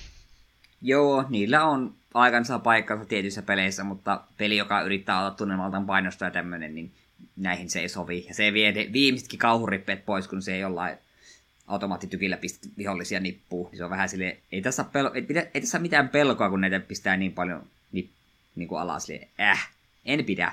Mm. Joo, silloin tällöin on yritetty vähän toiminnallisuutta lisätä sillä, että nyt mennään raiteita, raiteita kautta vauhtia eteenpäin ja jahtaa siellä joko ihmisviholliset tai sitten otukset perässä, niin näitäkin siellä paikoitellen tulee, mutta varmaan syytä on silti mainita, että niitä siellä on olemassa. Se on muutenkin yritetty tuota peliä aika hyvin ne pelin eduksi hyödyntää sillä, että siellä tulee aika usein tämmöisiä muutoksia siinä, miten tuo peli etenee eteenpäin. Että siellä tosiaan tulee näitä raideosuuksia väliin, välillä käydä maan pinnalla, välillä ollaan metroverkossa taas. Välillä tulee semmoisia hetkiä, että sun täytyy parikoadit pistää pystyä, jäädä tiettyä aluetta puolustaa, välillä hiippaillaan, välillä hirveätä taistelu yksi vastaan kymmenen hoidetaan, että siitä mä kyllä tässä pelissä tykkään, että vaikka se onkin näin vahvasti skriptattu tarinavetoinen peli, niin silti sitä vaihtelua mun mielestä on justiin sopivasti, että ei mulla ikinä semmoinen kyllästymisen piste tullut, että itse kun tää on ollut monta kenttää tismalleen samanlaista. Hmm. Jeps, jeps. Sitten tota ihan muutenkin kun räiskintäpelistä on kyse, niin varmaan tuohon asevalikoimaan ja kaikkeen tähän toimintapuoleen, niin siitäkin sanottavat olisi hyvä sanoa pois. Mitenkäs Art Jömmä, minkälainen äh, sankari muskelimies hän on, minkälaista asevalikoimaa hän pystyy kerralla kantamaan ja käyttämään? Osaatko Joo, niistä kertoa? No, vakiona on mukana aina huolettava puukko, joka ei kyllä ehkä kovin pitkälle kanna, että se kannattaa se tupessa pitää, eli ole lopussa. Sitten käytännössä voit kantaa yhdenlaista pistoolia, yhdenlaista haulikkoa yhdenlaista sarjatuliasetta. Se on vähän silleen, että tässä on nämä aseet ja niiden, et voi esimerkiksi kahta haulikkoa kantaa mukana, vaan pitää aina vaihtaa toiseen. Ja sitten siellä on myös heittoveistä ja näitä tämmöisiä pieniä niin kuin, pommeja ja vastaavia muita työkaluja. Miten tota tuo, kun nyt on vähän, vähän rajoitettu, ei, en sano, että viisi vaihtoehtoa olisi mitenkään liian vähän, mutta valinto ei joutuu kumminkin tekemään sen kanssa, että mitä kantaa kerralla ja välillä se peli sitten joko kauppojen kautta tai maasta löydettävillä välineillä niin yrittää sua kannustaa vähän uusiakin asioita kokeilemaan, niin mitenkä olit noin monimuotoisuuden puolesta, että yrititkö tasaisesti vaihdella aseita vai jämähditkö johonkin tiettyihin samoihin suosikkeihin? Aika pitäisi tuli ne samat vanhat suosikit tämä, on, tämä rynkky toimii, minä pidän tämän rynkyn nyt, ja mitä turhaa muuttamaan. Panokset kyllä otan mielelläni, kiitos. Ja ne onneksi menee aika universaalisti sitten monen eri aseen ryhmään, ettei tarvitse sentään jokaiseen erikseen jokaisia omiansa hankkia. Joo, se on vähän huono, kun se, no ei se ole huono, että se peli sanoo, että tämä on huonompi ase, mutta se, että siellä on, on selkeästikin objektiivisesti huonompia ja parempia aseita, niin tietyssä kohtaa, kun sä oot jonkun vähän paremman aseen ostanut tai löytänyt jostain vähän piilotetummasta huoneesta, niin siitä ei kyllä kovinkaan herkästi tee mieli sitten luopua. Varsinkin kun sä et sitten monesti pääse enää taaksepäin hakemaan sitä parempaa asetta sen kokeilun jälkeen, niin huomaan kyllä, että en, en tuossa kovinkaan herkästi lähtenyt sitten enää ensimmäisen kertaa, kun testasin jokaista uutta asetta, joo, mutta sitten kun sen oman suosikkeni tai oikeasti paremman aseen löysin, niin en mä siitä sitten enää missään vaiheessa luopunutkaan. Mm. Ei se oikein koskaan kannustavaa ollut. Joo, totta, tuli taistelua ja muuta kovastikin matkavaratusta tapahtuu. Mitenkäs sen puukon kanssa muuten vielä ennen kuin kokonaan unohan, niin oliko se kuinka hyödyllinen väline tässä pelissä? Niin, alussa ajattelin, että hei, tässä on tulee helppoa vihollista ja puukko varmaan ihan näppärä, mutta kyllä jos siellä olit yksinään useampaa vihollista vastaan, niin ei se pukko kyllä mitään tehnyt. Lähinnä se oli, että jos vihollinen hyppäsi sun päälle ja tuli tämmönen QTE, että hei nyt rämpytä eetä nopeasti tai se kuolet, niin siinä sitä pukkoa lähinnä tuli käytettyä, koska siellä ei ollut vaihtoehtoja. Joo, no Quick Time Eventitkin pelistä joo löytyy. Ei onneksi kovinkaan paljon käytetty, mutta se on taas yksi esimerkki siitä, miten tuo peli on sellainen suht vahvasti skriptattu tarinavetoinen peli, että niitäkin sinne on sitten haluttu paikoitelle mm. ottaa. Huomaa monesti, että siellä aika harvoin niitäkään tulee sellainen ää, pelitilanteen luomana, vaan nekin on etukäteen jo määrätty. Toki tässä kohtaa, vaikka mä oon kymmenen tämmöistä vihollista tappanut juurikin ihan normaalisti, niin tämä 11 jostain kumman syystä pääsi yllättäen sillä että nyt tuli Quick Time Eventti tässä, niin sen kyllä huomaa hyvin nopeasti. Ei se, ei se mm. haittaa mua Quick Time Eventtien olemassaolo varsinkaan, kun sitä näin vähän on, mutta... Sepä maltillinen käyttö ei haittaa. Hmm. Ja yleensäkin niissä oli just se, että vihollinen kun päässyt niskaan, niin sulla ei ole silleen, että hei, sulla on puolikas sekuntia aikaa, reagoi nyt tai kuolet, vaan sulla on hetki aikaa, aa, aa, pää, pää, ja sitten rupeat rämpöttämään, että ei ollut kovin rankaisevia. En ainakaan muista, että olisin kertakaan feilannut. No, asevalikoimaa kumminkin jonkin verran on, ja niitä pääsee sitten tosiaan itse paettelemaan mielensä mukaan, mutta mitenkäs vihollisvalikoiman kanssa? Meillähän nyt tässäkin on kaksi selkeästi omaa, omaa puoliskoa. Toinen osuus on nämä ää, omituiset otukset, joita metroverkostossa ja maan pinnallakin siellä kulkee aika vapaasti. Heitä ei tunnu samat säännöt vaikuttavaa, että ne kulkee myrkytetystä lammista läpi ja osalle on siivetkin kasvanut selkään ja hirveästi pimeästäkään ne ei sillä välitä, että hyvin ne tuntuu sinut näkevän, vaikka sä et niitä itse näkisikään. Ja sitten on ihan noita perus sitten muitakin ihmisvihollisia kovastikin. Tuosta ihmispuolesta ja muusta, niin se on varmaan se iso erotus, mikä itse kun kirjamuodossa lähdet tuota metrosarjaa tutustumaan ja pelimuodossa, niin pelissähän nyt ei hirveästi harrastettu tätä tämmöistä politiikkaa ja sun muuta, että se oli enemmänkin sitä kirjan juttua, ihmissuhteita ja kaikkea muuta tämmöistä dynamiikkaa, mitä tiettyjä asemien välillä oli, että siellä esimerkiksi kirjassakin monesti oli, oli tämmöistä, että selvästikin eri poliittista su- suuntausta saattoi hyvinkin kovasti muuttua ihan vaan viereisten asemoiden välillä, ja siellä oikeasti vaikka elintila oli näinkin pieni, niin siellä ihan oikeasti sitten sodittiin toisten ihmisten kanssa näinkin pienestä elintilasta, että sitä puolta toi kirja kirjan kautta lukeessa niin ehdottomasti paremmin tulee, niin tässähän sitä en, en muista, että hirveästi oltaisiin käsitelty, että okei, sillä vaan sanottu, että no, noi on natseja noi toiset, että niitä saa ampua, ja se oli aika lailla siinä se pohjustus sitten. Mutta ihmisvihollisiakin tuossa sitten siis tosiaan on, kumpia vastaan mieluummin tykkäsit toimintaosuuksissa taistella, että oliko nämä tota, hirviöiden asuttamien asemien läpikulkeminen ja kenttien kanssa hauskempi mennä vai sitten ihan perustulitaistelua ihmisvihollisia vasta. No Rimökut oli paljon kivempiä, koska jos me haluamme ampua ihmisiä, niin sitä varten löytyy monta muutakin peliä. Mm. Ja ihmisiä vastaan tappelu, ihmisiä vastaan seltailu, jälleen se ei ollut pelottavaa. Se ei niin kuin... Se oli pikemminkin sellainen tunnelman latisus, että äh, täällä on ihmisiä. Miksi? Vaihteluhan se silti on, mutta kyllä se huomattavasti mielenkiintoisempi asetelma on ihminen vastaan luonto kuin ihminen toista ihmistä vastaan ainakin tässä, tässä tarinaympäristössä minun mielestänikin. Mm, sepä. Ja se on just niin kuin vihollis- tai noilla ö, olennoilla, mitä nämä nyt sitten ikinä onkaan, niillekin omat nimensä.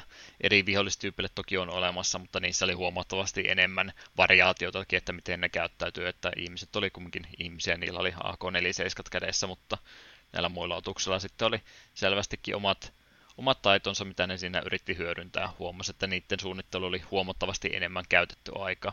Esimerkkinä mä tykkäsin kovastikin tämmöisestä yhdestä ö, olennosta, mikä osaa sitten no ei se uusia reikiä enää kaiva, mutta että se osaa kulkea näitä tämmöisiä tunneleita ja muita pitkin, niin se oli mun erittäin, erittäin hienosti toteutettu vihollinen, että se pitää meteliäkin ihan vaan sen takia, että se hämää sua, että siellä on semmoisia tiettyjä kenttiä, kenttiä tosiaan, missä on, ne on jo tunnelit kaivannut itsellensä valmiiksi ja ne osaa kulkea niistä nopeasti ja ne on tosi nopeitakin vihollisia vielä, niin niitä vasta oli mun todella viihdyttävä taistelu. Se oli niin kuin ainut kerta, kun tämä tuntui semmoiselta selviytymisräiskinnältä, kun sä kuulet, että se on, on sun takana, mutta se meteli kuuluu sieltä tunnelista, eikä sieltä, että se seisoisi siellä. Ja kun sä oot kääntynyt ympäri, niin se on jo kaivautunut toiselta puolta ulos ja se hyökkää jostain sivustasta sua kohti. Niin tämmöisiä hyviä vihollistyyppiä siellä joukossa oli jonkin verran, niin huomasi kyllä, että ne oli huomattavasti enemmän aikaa niiden parissa vietetty kuin sitten ihan perusjanttereiden kanssa, jotka siellä vaan tosiaan vanhoilla tutuilla aseilla ammuskelee mm. kivimuurin takaa. Niin, itse asiassa kun mietin pätee sama asia kuin Last of Usseihin, että Mörimökkiä vastaan paljon kivempiä ja viihdytempi tapella. Hmm. Ihmiset ovat vaan semmonen, äh, taas te. Että niitä ihmisiä vasta helpommin sanallisesti sotaa käydä, mutta se tosiaan tämmöistä toimintapelissä, niin ymmärrän kyllä, että se ei, sitä ei pysty ihan samalla tavalla toteuttamaan kuin ehkä kirjassa sitten. Tässä mm. täytyy kumminkin toimintaa olla koko ajan, tai eihän me muuten tämmöisistä tykättäisi ollenkaan. Mm. Joo, räiskintäpuolesta yksi pointti vielä piti ottaa esille tuossa noin, mikä toimii semmoisena tota, tota, kahden eli eri aikakauden omituisena välimuotona, mitä mä aika harvoin kyllä enää näen. Okei, jonkin verran tätä elementtiä vielä joissain tietyissä peleissä esiintyy, mutta vähän harvinaisempaa. Eli tässä on medkitit vielä tässä pelissä.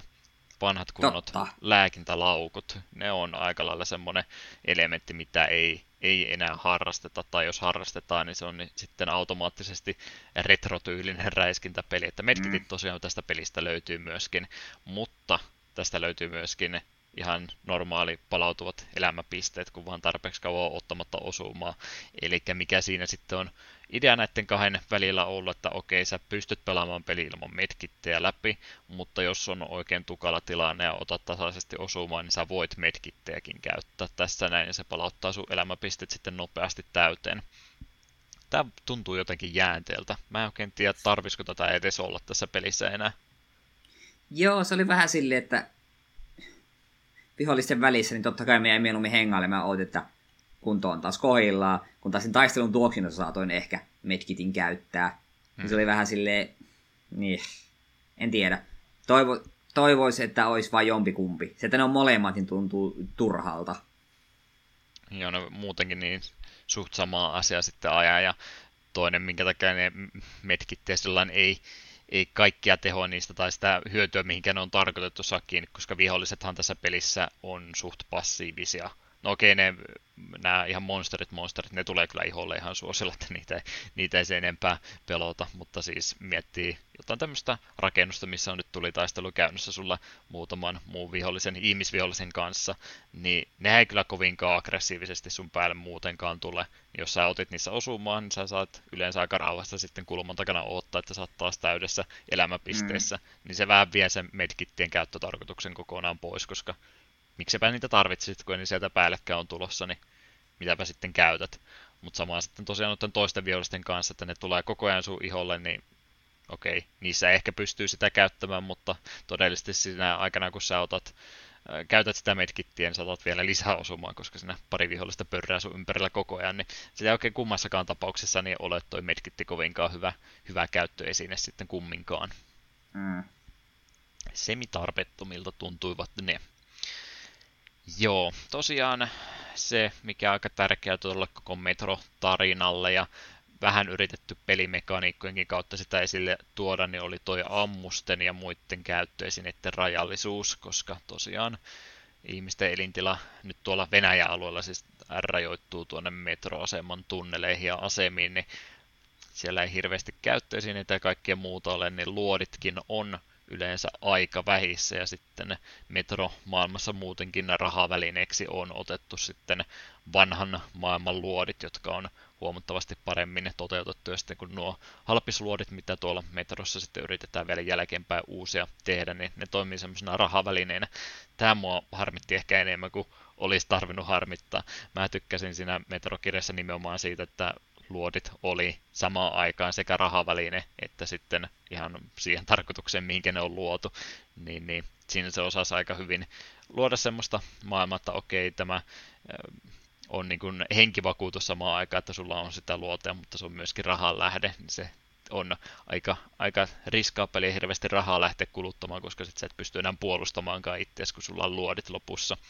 Niin tätä ne ei ole nyt sitten halunnut kyllä tähän peliin tuoda ollenkaan. Mä olin, toivoin, että se tuotaisi tähän näin, mutta se on tehty sitten näin päin, että tässä on tosiaan ne eri luodit rahaa varten ja sitten on panosluodit erikseen. Olen, olen harmittunut, harmissani ja olen pettynyt. Päiväni on pilalla. Joo, se oli kanssa se vähän silleen, että miksi. Kyllähän siinä pystyy niin käyttämään niitä, pare, niitä luot, ää, rahaluotoja myös, koska ne oli tehokkaampia ja parempia, mutta miksi käyttäisit niitä, kun sulla on näitä perusluoteja ihan mm. yleensä ihan riittävästi, jos et ihan täysin ruvennut rällättämään. Niin, näin potentiaalia tässä, mutta tuntui kyllä myös silleen, että se oli hyvin nopeasti, se oli vaan, että okei, se on vaan, ne on vaan panoksen näköisiä rahoja. Ei ne, ei ne, ne ei tunnu edes panoksilta, vaan ne on rahayksikkö. Joo, tämän pojalta mä lähdin eh, lukemaan, katsomaan, kun tietysti tämmöisestä sodan jälkeisistä tai muuten post-apokalyptisista maailmatarinoista, mitä peleissä on tehty, niin tietysti Fallout tulee, tulee varmaan monelle ensimmäisenä mieleen, ja siellä on sitten nämä pullonkorkit omana rahavälineenä ollut, niin sen pohjalta näin tuossa jotain haastattelun pätkää tai ainakin lainausta siihen haastatteluun viitaten, kun siellä oli Falloutinkin tekijältä kysytty sitä, että minkälaista rahavälinettä tämmöiseen tarinaan lähtee tekemään, niin sielläkin oli maininta, että toki ja se ensimmäisenä varmaan kaikissa tämmöisissä tarinoissa tulee tuo luotien käyttäminen rahavälineenä mieleen, niin sanoivat tosiaan Falloutinkin tekee, että kyllä se heillekin suunnitelmissa oli, mutta ne sitten jätti sen toteuttamatta sen takia, koska ne ei halunnut pelaajaa painostaa tekemään sitä valintaa, että käyttääkö niitä luoteena vai rahavälineinä. Ne ajattelivat, että ne painostaa pelaajaa pelaamaan sitten niin passiivisesti, että se vie peli-ilon kokonaan pelistä pois. Mutta kun mielestäni se nimenomaan just se idea, että sun täytyy tehdä se valinta. No, ehkä tämän tyyli, tai jonkinlaisessa pelissä toivottavasti ehkä se Fallout se nimenomaan ei olisi toiminut. Niin, mutta tässä se olisi kyllä mun mielestä ollut ollut vaan Olisi se voinut saada toimivamman. Tai jos ei kokonaan vitti sitä tehdä, niin olisi tehnyt sitten vaikka eri, eri tuommoisen pelitilan, survival-tilan. Tässä siis on se oma Hunter, vai millä nimellä tämä on tämä yksi? Se on Ranger. Ranger, vai, Ranger tai Hunter, en muista. Joo, mutta siinäkään mun mielestä sitä ei oltu otettu sitten kumminkaan hyötykäyttöön, että korjatkaa ehdottomasti, jos, jos olen Ranger-moodin pelissä, ymmärtän nyt väärin, kun en sitä pelannut, mutta ymmärtääkseni sitä ei kyllä siinäkään hyödynnetty. Harmi menetetty potentiaali, mutta ymmärrän kyllä, että se olisi varmaan aika monta kasuaalimpaa pelaajaa säikättänyt pois pelin parista. Mm. Miten toi rahan käyttö sitten muuten tuossa, no oliko siitä vielä nopsaa jotain mainitsemisen arvoista? Välillä, Ei oikeastaan. Välillä asemilla pääsee rahaa käyttämään, mutta oikeastaan kaikki mitä pystyt ostamaan, niin pystyt myös pelivaaraltakin löytämään.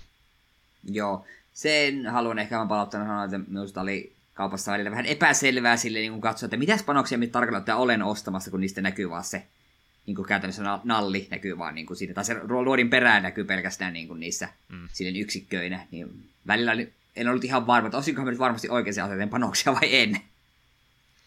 Kyllä, kyllä. Muutenkin käyttöliittymässä oli vähän tommosia, ää, ei nyt virheitä tehty, mutta yritetty aika kevyellä päästä, että tosiaan tuommoisia edes suoraan sanota, mikä luote menee mihinkään ja tämmöistä ei ole. Ja tosiaan puhuttiin aikaisemmin esimerkiksi tuosta kaasumaskin käytöstä, niin siihenkään ei mitään semmoista digitaalista kelloa missään ole, vaan sulla on kirjaimellisesti kello kädessä, mistä sun täytyy katsoa, että paljon kun sulla on sitä filtteriä vielä ää, tota, tota, käytettävissä, niin se tuo toki pelin tiettyä lisätunnelmaa fiilistä, mutta helppokäyttöisyyttä se vähän vaikeuttaa, kun sitä ei helpommin mistään näe. Joo, ja sitten se oli sama aika kuitenkin vähän hämmentä, että haluttiin pysyä tuossa mielessä realistisuudessa, mutta sitten kuitenkin sulla oli maaginen kompas, joka näytti aina mihin suuntaan sun pitää mennä. Mm. Se pääsee. No, vaikeustasosta ja muuta tuossa asiaa nyt juurikin sivuttiin, niin varmaan sekin noin ylipäätänsä. Pelasitko normaalilla vai jollain muulla vaikeustasolla? Normaalilla pelasin ja itselleni pelikelloon ei kerännyt tulla kuin muutama tunti, kun totesin, että eiköhän tämä peli on nähty. Hmm. Mitenkä normaalilla pelaatessa niin kuvailisit vaikeustasoa? No ainakin siihen asti mimekäsin pelaa, pelata, niin ei suuren, suurta hätää niin kuin tullut. Välillä huomasin, että oho, nyt, tuli, nyt tuli räiskytetty ehkä vähän liikaa, nyt on panokset vähän tiukemmalla, mutta yleensä niitä kuitenkin sitten pienen, pienellä etsimisellä löytyi. Ja jos tuli tässä tuli turpaan, niin se johtui yleensä vaan siitä, että kävin itse vähän liian aggressiivisesti päälle. Ja niin, että jos osas vaan tuli tässä olla vähän passiivisempia edetä varovasti, niin aika helpolla minun mielestä normaalillakin pääsi. Voi tietysti sitten olla, että loppua kohden olisi tullut enemmän vaikeuksia. Mm. Joo, kyllä se normaalilla kumminkin jonkin verran semmoista järkevää pelaamista vaatii, että jos, jos rupeat miettimään, suunnittelemaan tämän meidän kuulemamme pohjalta, että miten rupeat metroa pelaamaan, niin jos sulla oli ajatus siitä, että sä vaan juokset vauhilla avoimelle paikalle ja pyöräytät 180 astetta ympäri ja jokaisen vihollisen vaan napsautat sieltä alas, niin sillä ei, ei kyllä tule pelaamisesta tässä yhtään mitään, että tässä täytyy kyllä suojaa siis käyttää. Täytyy aika fiksusti myöskin viholliset isommat uhat sieltä ensimmäisenä pois pudotella, että kyllä tässä siis henkikin lähtee yllättävän nopeasti, jos sä rupeat ihan liikaa kikkailemaan. Jos kuvittelet, että sä Jusein polttat vaan paikasta toiseen ja kukaan ei osu suhun, niin kyllä nämä Stormtroopereita tarkempia viholliset on, että kyllä ne sut mm. aika laajakkaasti myöskin pudottaa sieltä sitten, jos sä rupeat ihan hirveän hölmösti tätä peliä pelaamaan. Mm. Mutta niin kauan kuin sä saat itse sen vauhdin määrätä, että mitä tahtia päätä se kulman takaa nostat ja muuta, niin ja pidät selkäsi suojattuna, niin eipä tästä semmoista isompaa panikkia kyllä itsekään huomannut. Harvoin tässä kumminkaan mikään kiire on, ja tosiaan tekoäly ei, ei kovinkaan aggressiivinen ole, niin harvemmin se sua painostaa tekemään mitään riskaapeleja ratkaisuja muutenkaan. Mm. Sitten sitten graafisesta ulkoasusta vielä jotain mainitsemisen arvoista, ja tässä kohtaa myöskin varmaan, jos itse ää, mahdollisin porttauksiin tai muuten toimivuuteen liittyvää kommenttia on, niin sitä saa sanoa. Mä taidan puhua tätä nyt ihan itselleni, vaan että mä annan itselleni luvan puhua siitä, mutta saat säkin sanoa ehdottomasti, jos jotain mieleen tulee, mutta ihan no yleinen graafinen ulkoasu, niin mitenkäs nyt me ollaan aika ankeissa ympäristössä, paljon betoniseinää meillä on ja valkoista taivasta ja raunioita ympärillä, niin ei nyt kovinkaan värikkäästä pelimaailmasta olisi kyse, niin se tietysti aiheuttaa tiettyjä rajoitteita pelin graafiselle toteutukselle, mutta mitenkä noin muuten sanoisit 2000 vuoden 10 pelin standardeilla nyt kumminkin mennään, niin miltä tuo peli omaan silmäisi näytti? Kyllä minun mielestä ihan riittävän netti oli. toki sitä voisi puhua, että miten peli oli paikoitellen hiukan liian tumma ja tälleen, mutta se nyt johtuu vaan siitä, että kun peli sijoittuu pääsääntöisesti metrotunneleihin, niin ei sillä mitään valosaa ja kovin värikästä menoa voi olla. Mun mielestä peli, näytti ihan tarpeeksi nätiltä siihen nähden, että minä vuonna on tullut ja minkälainen, minkälaista maisemista oli kyse. Hmm. Joo, jos siellä rupeaa liian tarkkaan jotain ihmismodeleita, kasvoilmeitä ja muuta katsoa, niin kyllä sieltä toki pongaa sen, että on jo vähän vanhemmasta pelistä kyse, mutta jos se huolettaa, että puhutaan ukrainalaisesta FPS-pelistä, niin ei tässä semmoista eurochankkia kumminkaan ole, että ihan production value ihan kohdillaan tämän mm, pelin kyllä. kohdalla kyllä on, että ei tarvitse sitä pelata, pelätä, että olisi niin kuin huonosti toteutettu peli.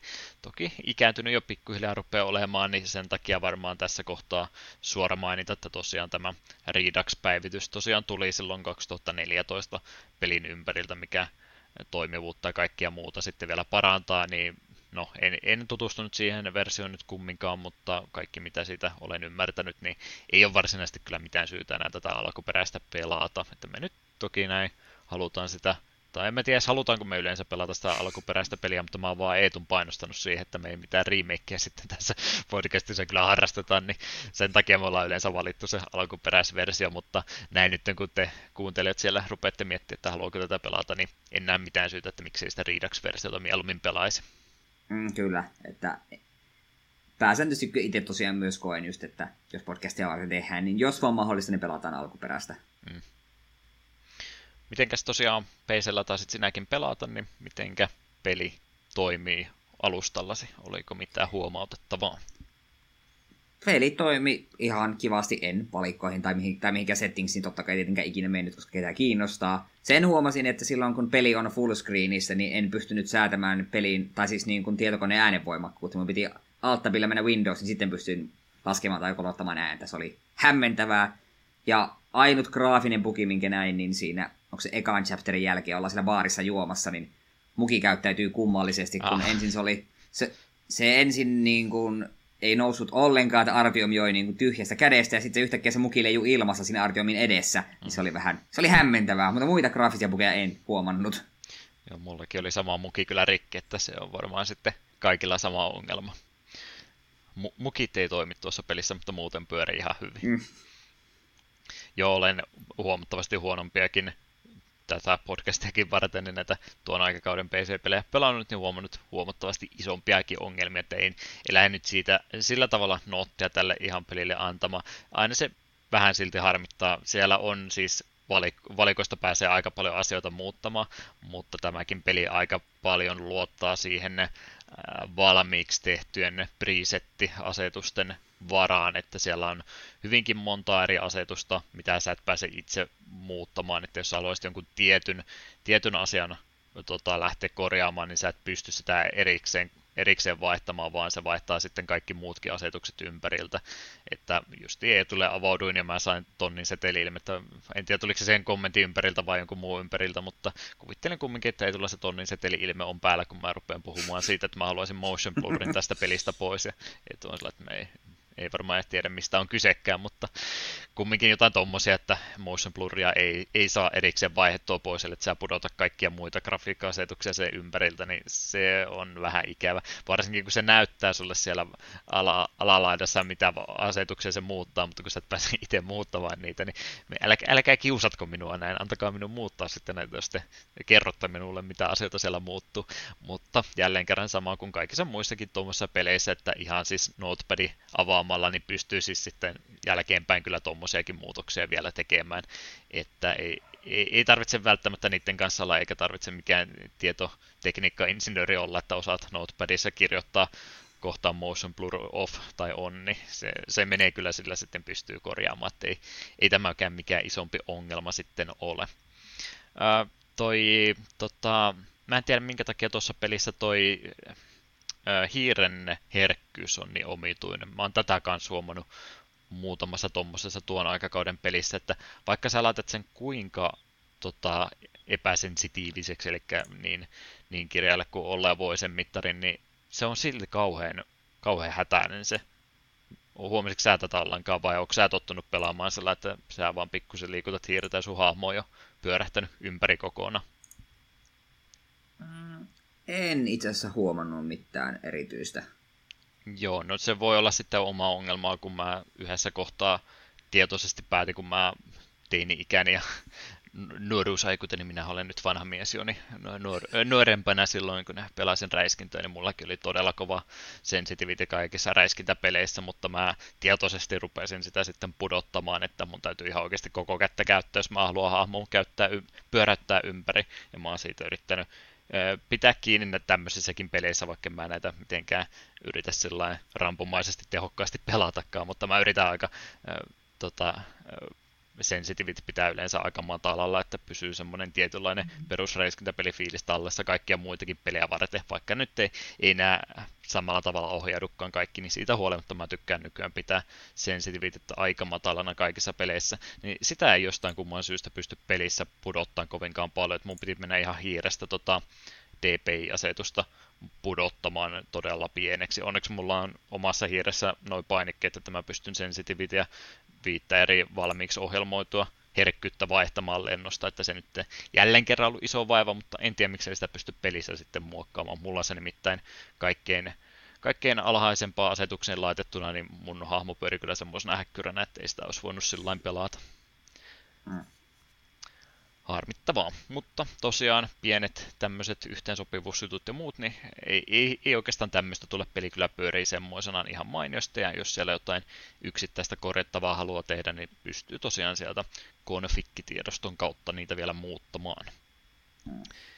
Joo, ääni ja muusta maailmasta vielä muutama sananen tähän kohtaan.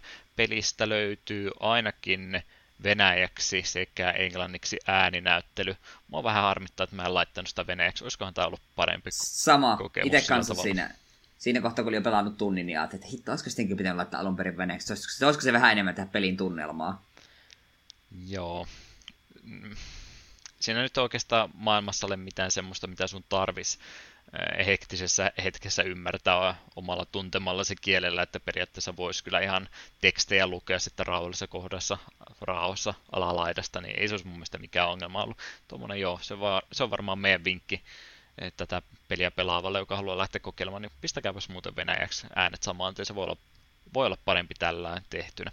On siellä muitakin duppaussuorituksia sitten tehty, mutta äh, onhan se äh, tota, englanti ja venäjän aksentilla, niin on se vähän semmoinen, mm, mm, en, mä, en mä tiedä, tuntuu jotenkin hölmöltä. Olen kuullut pahempaakin. Joo, siis ei se ollut, ei se ollut mitenkään rasistisella tavalla toteutettu, mutta että kumminkin se vähän sellainen pistää korvaan kyllä koko ajan, että tässä nyt on, on todennäköisesti ollut kumminkin eurooppalaista ääninäyttelijät tekemässä englantia, mutta se vähän kuulostaa huonolta omaan korvaan kumminkin. Jos se vähän vaihtelee, jos tuli paljon puhetta putkeen, että paikoitellen, kun tämä alkupuolella pelissä Bourbon liikkuu paljon sun kanssa, niin mm. se kun puhui, niin alkoi se, no ei tämä niin paha, mutta sitten kun se joutui kuuntelemaan liian paljon putkeen, niin sitten se rupesi se aksentti tökkimään, että ei tämä ei kuulosta hyvältä. Joo, kun se yhtä aikaa, kun ne ei tainnut olla englanninkielisiä ääninäyttelyjä, ja sitten yrittää sitä, sitä parhaansa mukaan englantia puhua omalla aksentilla, ja sitten sen aksentin päälle pistää sen venäjän aksentin vielä päälle, niin se on vähän semmoinen teenäsen kuulonen tuo ääninäyttely tuossa pelissä, niin se voi olla siinä mielessä jo, että sitä venäjää kannattaisi ehkä lähteä kokeilemaan. Hmm. Mitenkäs se musiikkipuoli sitten vielä? Aleksei Omelchuk sekä Georgi Beloglazov, onpas vaikeasti taas sukunimet luotu tuolla Venäjän maalla, niin heille oli tittelit annettu, en mä muuten tiedä, onko nämä venäläisenä, voi olla ukrainalaisia myöskin. No, oli, oli mistä tahansa, niin he kumminkin ovat peliä varten lähteneet musiikkiraitaa tekemään, niin jäikö siitä jotain mieleen pelatessa? Äh, rehellisyyden nimissä en kiinnittänyt huomiota musiikkiin yhtään. Joo, se on varmaan ihan ajatuskin ollut, että niihin ei kiinnittäisi huomiota yhtään siinähän siis on, on Metrolla se oma melodiatunnarinsa, mitä tietyissä rauhallisissa hetkissä välillä kitaralla siellä näppäillään ja muissakin tämmöisissä tarinakohdissa, niin saattaa sitä musiikkia tulla, mutta eikö se ollut loppuviimein, niin ei ollut niinku musiikkia ollenkaan. Mun mielestä todella monessa kohtaa, kun on, ei, ei edes välttämättä tuli taistelukaan, mutta se, että sä vaan kävelet niitä verkostoja ja muuta läpi, niin siellä ei yleensä ollut edes musiikkia, mikä mun mielestä on ihan se, oikein. Mm, se on kyllä totta. Kyllä se tunnelmaa luo enemmän. Ja varmaan hämmentävää, että se suorastaan en huomannut sen musiikin puutetta. Mm.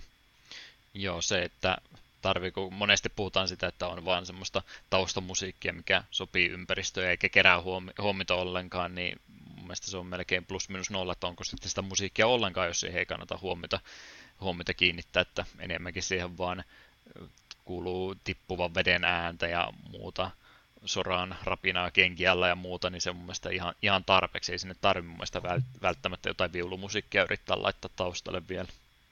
Mm.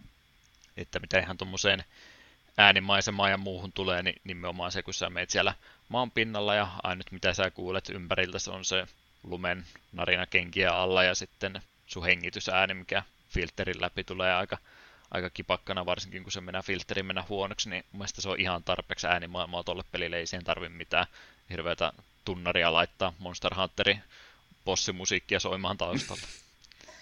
se olisi tuonut tiettyä eeppisyyttä kyllä meininkiin. Olisi, tosin olisi tullut pelko perseestä, apua nyt tuli rathalos jostain. Sitä, sitä vasta minä en kyllä pärjää. No, jos olisi tullut, niin se olisi välttämättä edes ollut ihan niin kuin täysin poissa muusta ympärillä olevasta ympäristöstä. Se olisi melkein jopa sopinut. kyllä, kyllä. Mutta joo, aika, aika niukasti pelimusiikkia tästä löytyy, sen takia en sitä varmaan hirveästi tässä jaksossakaan soiteta, mutta se ei ole todellakaan peliltä pois, vaan mun se on ihan, ihan sopivasti tehtykin näin, että ei, ei tosiaan tarvitse musiikkia väkisin pakottaa hetkiin, johon se ei sovi. Mm. Sitten vielä muuta, mitä tuosta pelistä itselle jäi mainitsematta. Pelin varrella on muutamia moraalivalintoja, jotka on aika harvassa. Ei ole kovinkaan montaa, mutta se on mielestäni automaattisesti parempi kuin jossain Mass Effectissä, jossa se kertoo punaisella, että tämä on väärin tehty ja sinisellä, että tämä on hyvin tehty. Niin ei, ei ole mitään tämmöistä sen että Ne on tosi monesti tämmöisetkin pienet kohdat, niin kyllä tai ei vastauksia kysymyksiin, mutta siitä huolimatta, että se, se ei ole pelkästään, että siinä ei ole kerrottu, että kumpi on oikein tehty, niin se on jo monta kertaa paremmin toteutettu näin, mutta ei ole tosiaan mitään isompaa, isompaa merkitystä näin perustarinan kulkuun. Ymmärtääkseni siellä loppuendingin kumminkin vaatii tietyn verran hyviä tekoja matkan varrella, mutta nekään ei ole välttämättömiä, eikä ne nyt koko pelikokemusta pilaa sillä, että jos et sä tiettyjä asioita tee oikealla tavalla pelin mielestä, niin menisi koko kokemus pilalle, mutta muutamia sinne on yritetty upottaa. Mäkin vasta mm. tästä sillain luin jälkeenpäin, että mä sitä ajatellut, okei, siellä oli yksi kohta, mikä oli selvästikin tämmöinen eh, tehty sillä että otatko tämän vastaan vai et, et kyllä tai ei, niin siinä kohtaa tai sitä, on jotain tämmöisiäkin tulossa, mutta ei ne kyllä paljon huomiota peliltä vie. Mm. Sitten vielä muuta tässä alkuperäisen pelin ympärillä oli tosiaan julkaistu DLC-täkin Ranger Pack nimellä. Syksyllä 2010 oli tämä julkaistu aika pienestä DLC-lisäyksestä oli siinä kyse, eli kaksi uutta asetta sinne oli loppupääasetta laitettu, jotka ilmeisesti on jo vähän niinkin tehokkaita, että meneekö pelin tasapaino rikki, mutta olemassa ne kumminkin on. Ja sitten tosiaan tämä Ranger-vaikeusaste, niin en tiedä oliko se nyt sitten lisätty vasta siinä kohtaa vai onko se ollut jo olemassa muutenkin, mutta tämän DLCn myötä tosiaan on mahdollista tämmöisenä Rangerin vaikeusasteellakin tuota peliä sitten lähteä pelaamaan ja se ottaa noita käyttöliittymäelementtejäkin sulta pois, eli sulla ei esimerkiksi ää, luot, luotikaunterikaan enää siellä näy ollenkaan, vaan sun täytyy sieltä sun journalin kautta, eli sulla on tämmöinen tehtävälistaus kirjoitettuna ihan flappitaululle, niin sun täytyy sen, sen kautta käydä katsomassa, että paljonko sulla on kantamusta tällä hetkellä, niin pieni lisäfiilis tuota peliä varten on olemassa, jos tätä Rangeri-moodia haluaa hyödyntää. Ja myyntilukuja, mitä tuosta on julkisesti kerrottu, niin 2012 mennessä oli kuulemma puolisentoista miljoonaa kappaletta tuo pelin myynyt, mikä oli tämän kokoiselle studiolle kuulemma ihan varsin mainio luku. Ja sitten tuo Redux-päivitysversio myöskin on samoihin lukuihin yltänyt, että miljoona yleisö on tämä alkuperäinenkin Metro-peli kyllä löytänyt.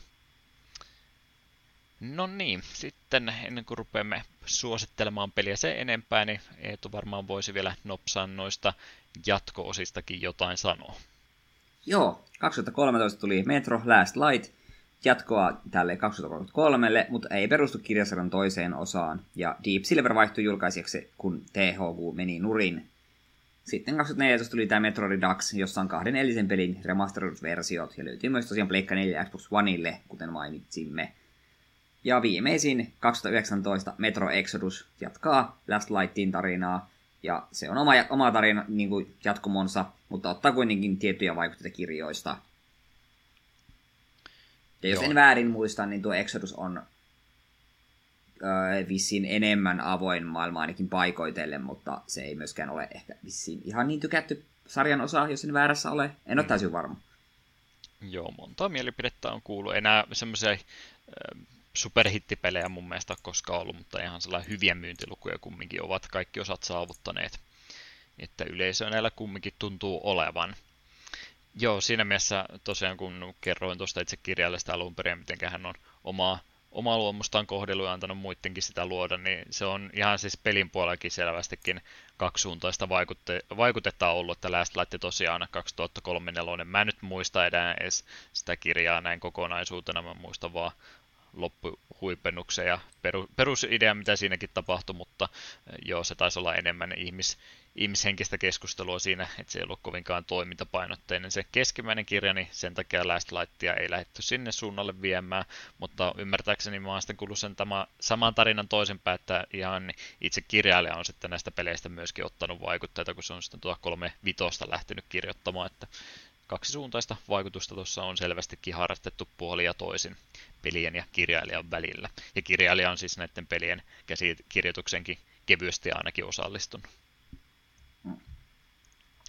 Joo, Reduxi tosiaan ei siinä ollut kuin se nelisen vuotta välissä, mutta ne on semmoisia kevyt remastereita, että eihän se nyt neljässä vuodessa niin paljon tekniikkaa hypännyt eteenpäin, mutta kumminkin se helpompi tapa alkuperäiset kaksi osaa on tänä päivänä sen kautta pelata. Ja pieniä tosiaan muutoksiakin on peleihin tullut uudelleen balansointia ja ymmärtääksenikin eka osan kanssa, niin sitten tosiaan noita kenttiäkin tai niiden väliosuuksia on yhdistelty, että siellä ei tosiaan niitä semmoisia lataustaukoja väleissä tule niin useasti. Pieniä kenttäpäivityksiä, jotain sivuhuoneita ja muuta tullut lisää, mutta enimmäkseen samoista peleistä kumminkin on kyse. Mm. No niin, yllättävän paljon juttua tästäkin sitten kumminkin irtosi, niin jos näiden puheiden pohjalta ei vielä meidän lopullista mielipidettä osa, ole osannut päätellä, niin sitten se täytyy varmaan ääneen kertoa, mikä sille Eetulle fiilis tästä pelistä jäi. No, mulla on vähän ristiriitaiset fiilikset, kun joo, tässä on omat tekniset tai niin kuin, omat hölmöytensä, just niin kuin se taskulampun jatkuva pumppaaminen ja se, että steltti on ylipäätään pelin työnnetty ja niin poispäin. Että tämä ei niin kuin täysin minuun, minuun uponnut ja ei mulla intressi tätä peliä niin kuin jatkaa yhtään tämän jälkeen. Mutta samaan aikaan me tiedossa että ei tämä ole huono peli, että tälle on varmasti yleisönsä. Et jos tämän jakson perusteella, ja et ole sitä peliä aiemmin pelannut, niin sulla tulee semmoinen fiilis, että hei, kuulostaapas ihan minun jutulta, niin, menkää ihmiset kokeilemaan. Todennäköisesti löydätte just sitä, mitä odotatte, mutta itse niitä peliä ei uponnut. Että me annan varovaisen suosituksen, jos tämän jakson perusteella kiinnostaa. Hmm. Mä kyllä veikkaan, että sä olisit enemmän ihan kirjan muodossa näistä tykännyt enemmän kuin pelin ah, se itse asiassa, se mulla tuossa olikin jakso alkupuolella mielessä, ja tässä piti tosiaan sanoa, että tästä isoimpana juttuna ei nyt mieleen, että tekisi mieli tuo ensimmäinen kirja jostain hankkia lueskella. Hmm. Se maailma kuitenkin on kiinnostava. Kyllä, kyllä. Itelle koko ajan vaan fiilis parani, mitä enemmän pisemmälle pelasin. En sano, että tämäkään nyt itselle ihan semmoinen täyden kympin peli missään tapauksessa olisi ollut, mutta ne ää, ongelmakohdat, mitä tässä matkan varrella olen maininnut, niin kokonaisuutena on mun a- aika pieniä ollut, että näin, miten mieti kokonaisuutena kumminkin peliä, niin ihan, ihan hyvä fiilis itsellekin tästä pelaamisesta sitten kumminkin jäi. En itsekään nyt ihan loppuasti sitä ehtinyt puskemaan, mutta kaksi kolmasosaa siitä kumminkin tässä ehdin ennen tätä pelaamaan, niin valtaosan pelin tarjottavasta kumminkin ehdin, ehdin näkemään ja sen pohjalta uskallan, uskallan kyllä sanoakin, että oli, oli ihan, ihan jees en, en täysin sydämen suosittele, mutta ihan jees kumminkin. Se on jo aika paljon. No niin, siinä olisi varmaan tästä pelistä sitten kaikki tällä kertaa. Pidetään se pieni musiikkibreikki tähän väliin vielä ja sitten olisi aika ruveta jaksoa pikkuhiljaa päättelemään.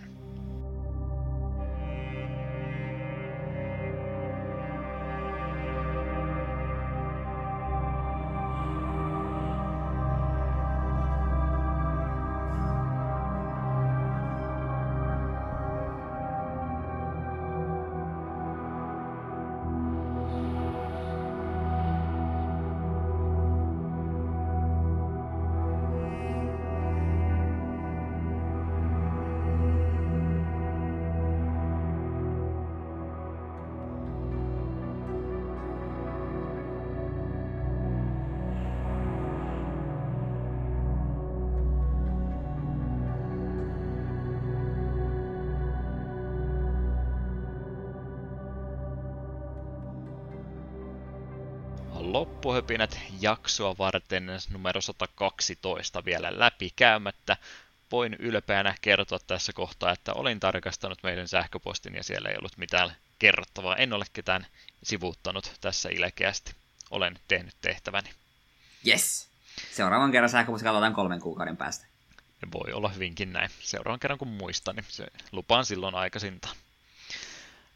Mutta siinä tapauksessa, kun siitä ei ole enempää mainittavaa, niin kertokaamme jälleen kerran sitten tulevia jaksoja. Olemme siis kahden jakson suunnitelmaan palaanneet ja aina se jälkimmäinen niistä yllätys ainakin melkein kaikille on, mutta ehkä ihan kaikille. Mitäs meillä olisi tuohon touko-kesäkuun vaihteelle suunnitteilla? Joo, meillä on aika harvinaista laatu settiä, kun meillä on nyt kaksi jaksoa putkeen, jotka on katsojapyyntöjä, tai katsoja kuuntelijapyyntöjä. Tuskin meillä katsojia kovinkaan montaa on. Joo, ei sitä tiedä tietoturvarikkeitä, että niin. mitään tässä auki on, että joku saattaa katsellakin. Totta.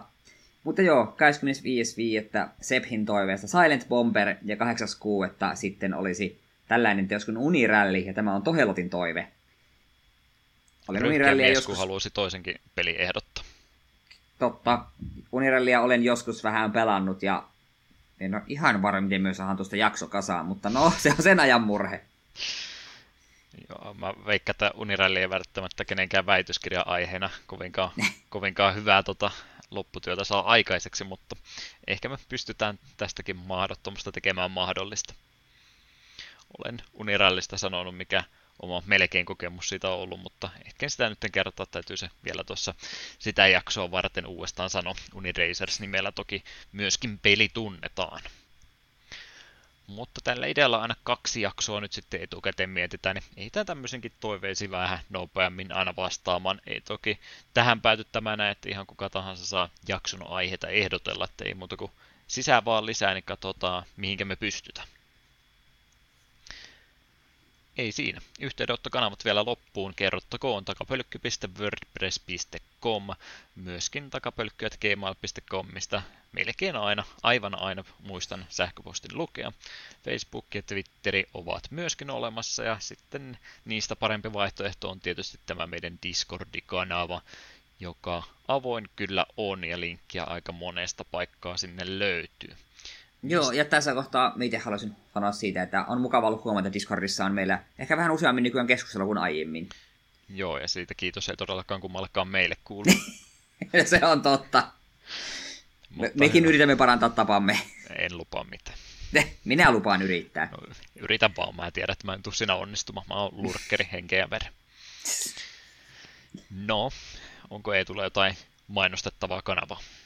Joo, no minä löydyn Klaus-nimimerkin takaa vähän kaikkialta, paitsi The-etuliite pitää työntää, jos haluaa minut löytää Twitteristä tai Instagramista. En kummassakaan hirvittävän aktiivinen ole, mutta silloin tällöin jotain sinne työnnän. Kyllä, kyllä. Teokin on oma nimimerkki ja Twitterit, YouTubet ainakin tuolla Tuolla nimimerkillä löytyy, mutta enpä mitään materiaalia tässä hetkiseen aikaa ole toteuttanut. Sen määrän mä kävin YouTubeen vilkaisen, kun joku oli jotain viestiä mulle laittanut, mikä ei vastausta tarvinnut, mutta haluaisin vielä vilkaista tilaajamäärät ja jostain kumman syystä ei tulla sata tilaajaa enemmän kuin mulla. Me, miten sinä olet tämän ansainnut? Miksi sinä olet suositumpi ja parempi ihminen kuin minä? What? Miten se olisi mahdollista? En mä tiedä, saat jotain Mesaretku yhteisön kautta kumminkin kiristen. Ai niin, no se. Hyvinkin mahdollista. Onkaan se mun elämäntehtävä, siis että mä, mun on pakko tehdä YouTube-videoita lisää niin kauan, että mä saan yhden tilaajan enemmän kuin sulle, sitten mä voin tuhota sen kanavan lopullisesti. Mm. Pitäisikö pelata Legend of Dracoonin uudestaan? Hmm. Ehkä se on se suosion salaisuus. Mulla on täällä ollut hieno putki näköjään, just menin vilkaisemaan omaa YouTube-kanavaa, niin viisi vuotta sitten on ollut Shovel Knight Blake of Shadowsta, sen jälkeen sitten meni noin vuosi, niin mainostin tätä podcastia ja siitä vielä vuosi, niin availin Hour of Devastationin boostereita ja sen jälkeen ei ole kolmeen vuoteen tapahtunut mitään. Huonoa, huonoa materiaalia meiltä molemmilta siis. Hämmentävä katsoa, että tämän Pokemon Kristalli pelannut kymmenen vuotta sitten. Kymmenen! Ei Jeesus Juha, me ollaan oikeasti vanhoja. Oliko tämä extempore ja viime hetken linkkivinkkiä siis, että katsokaa Eetun Pokemon Kristalli läpi pelailu. Eh, älkää please katsoko, minä haluaisin itse katsoa sitä, mikä ehkä poistaa se saman tien. Kattokaa mun Leaf Greenin Nuzlocke, eikö se ollut ihan hyvä? Se oli hyvä. Mulla taas menee enemmän aikaa layoutin tekemiseen kuin itse pelin panostamiseen, mutta no, me, käsittelytaidot on mitä on. no me itse sanon tässä kohtaa linkkivinkin, että te ei tarvitse mennä minun kanavalle, niin menkää mieluummin Jufinin kanavalle ja katsokaa hänen kooste huumorivideoitaan temppareista. Ne on aika hulotonta settiä. Suosittelen lämmöllä, vaikka te temppareita katsoisikaan. Kyllä, kyllä. No niin, eikö siinä linkkipinkitkin vielä loppuasti tuli. En, mä näitä niinku, ajatellut, että näitä tulee, mutta no, saahan näistäkin kertoa aina tarvittaessa. Se, minkä mä haluan kumminkin kuulla, on Eetun saatesanat aina jakson loppuun. Löytyykö semmoisia? Toivotaan nyt jumalauta, että talvi on vihdoinkin ohi. Ei enää yhtään takatalvea, please.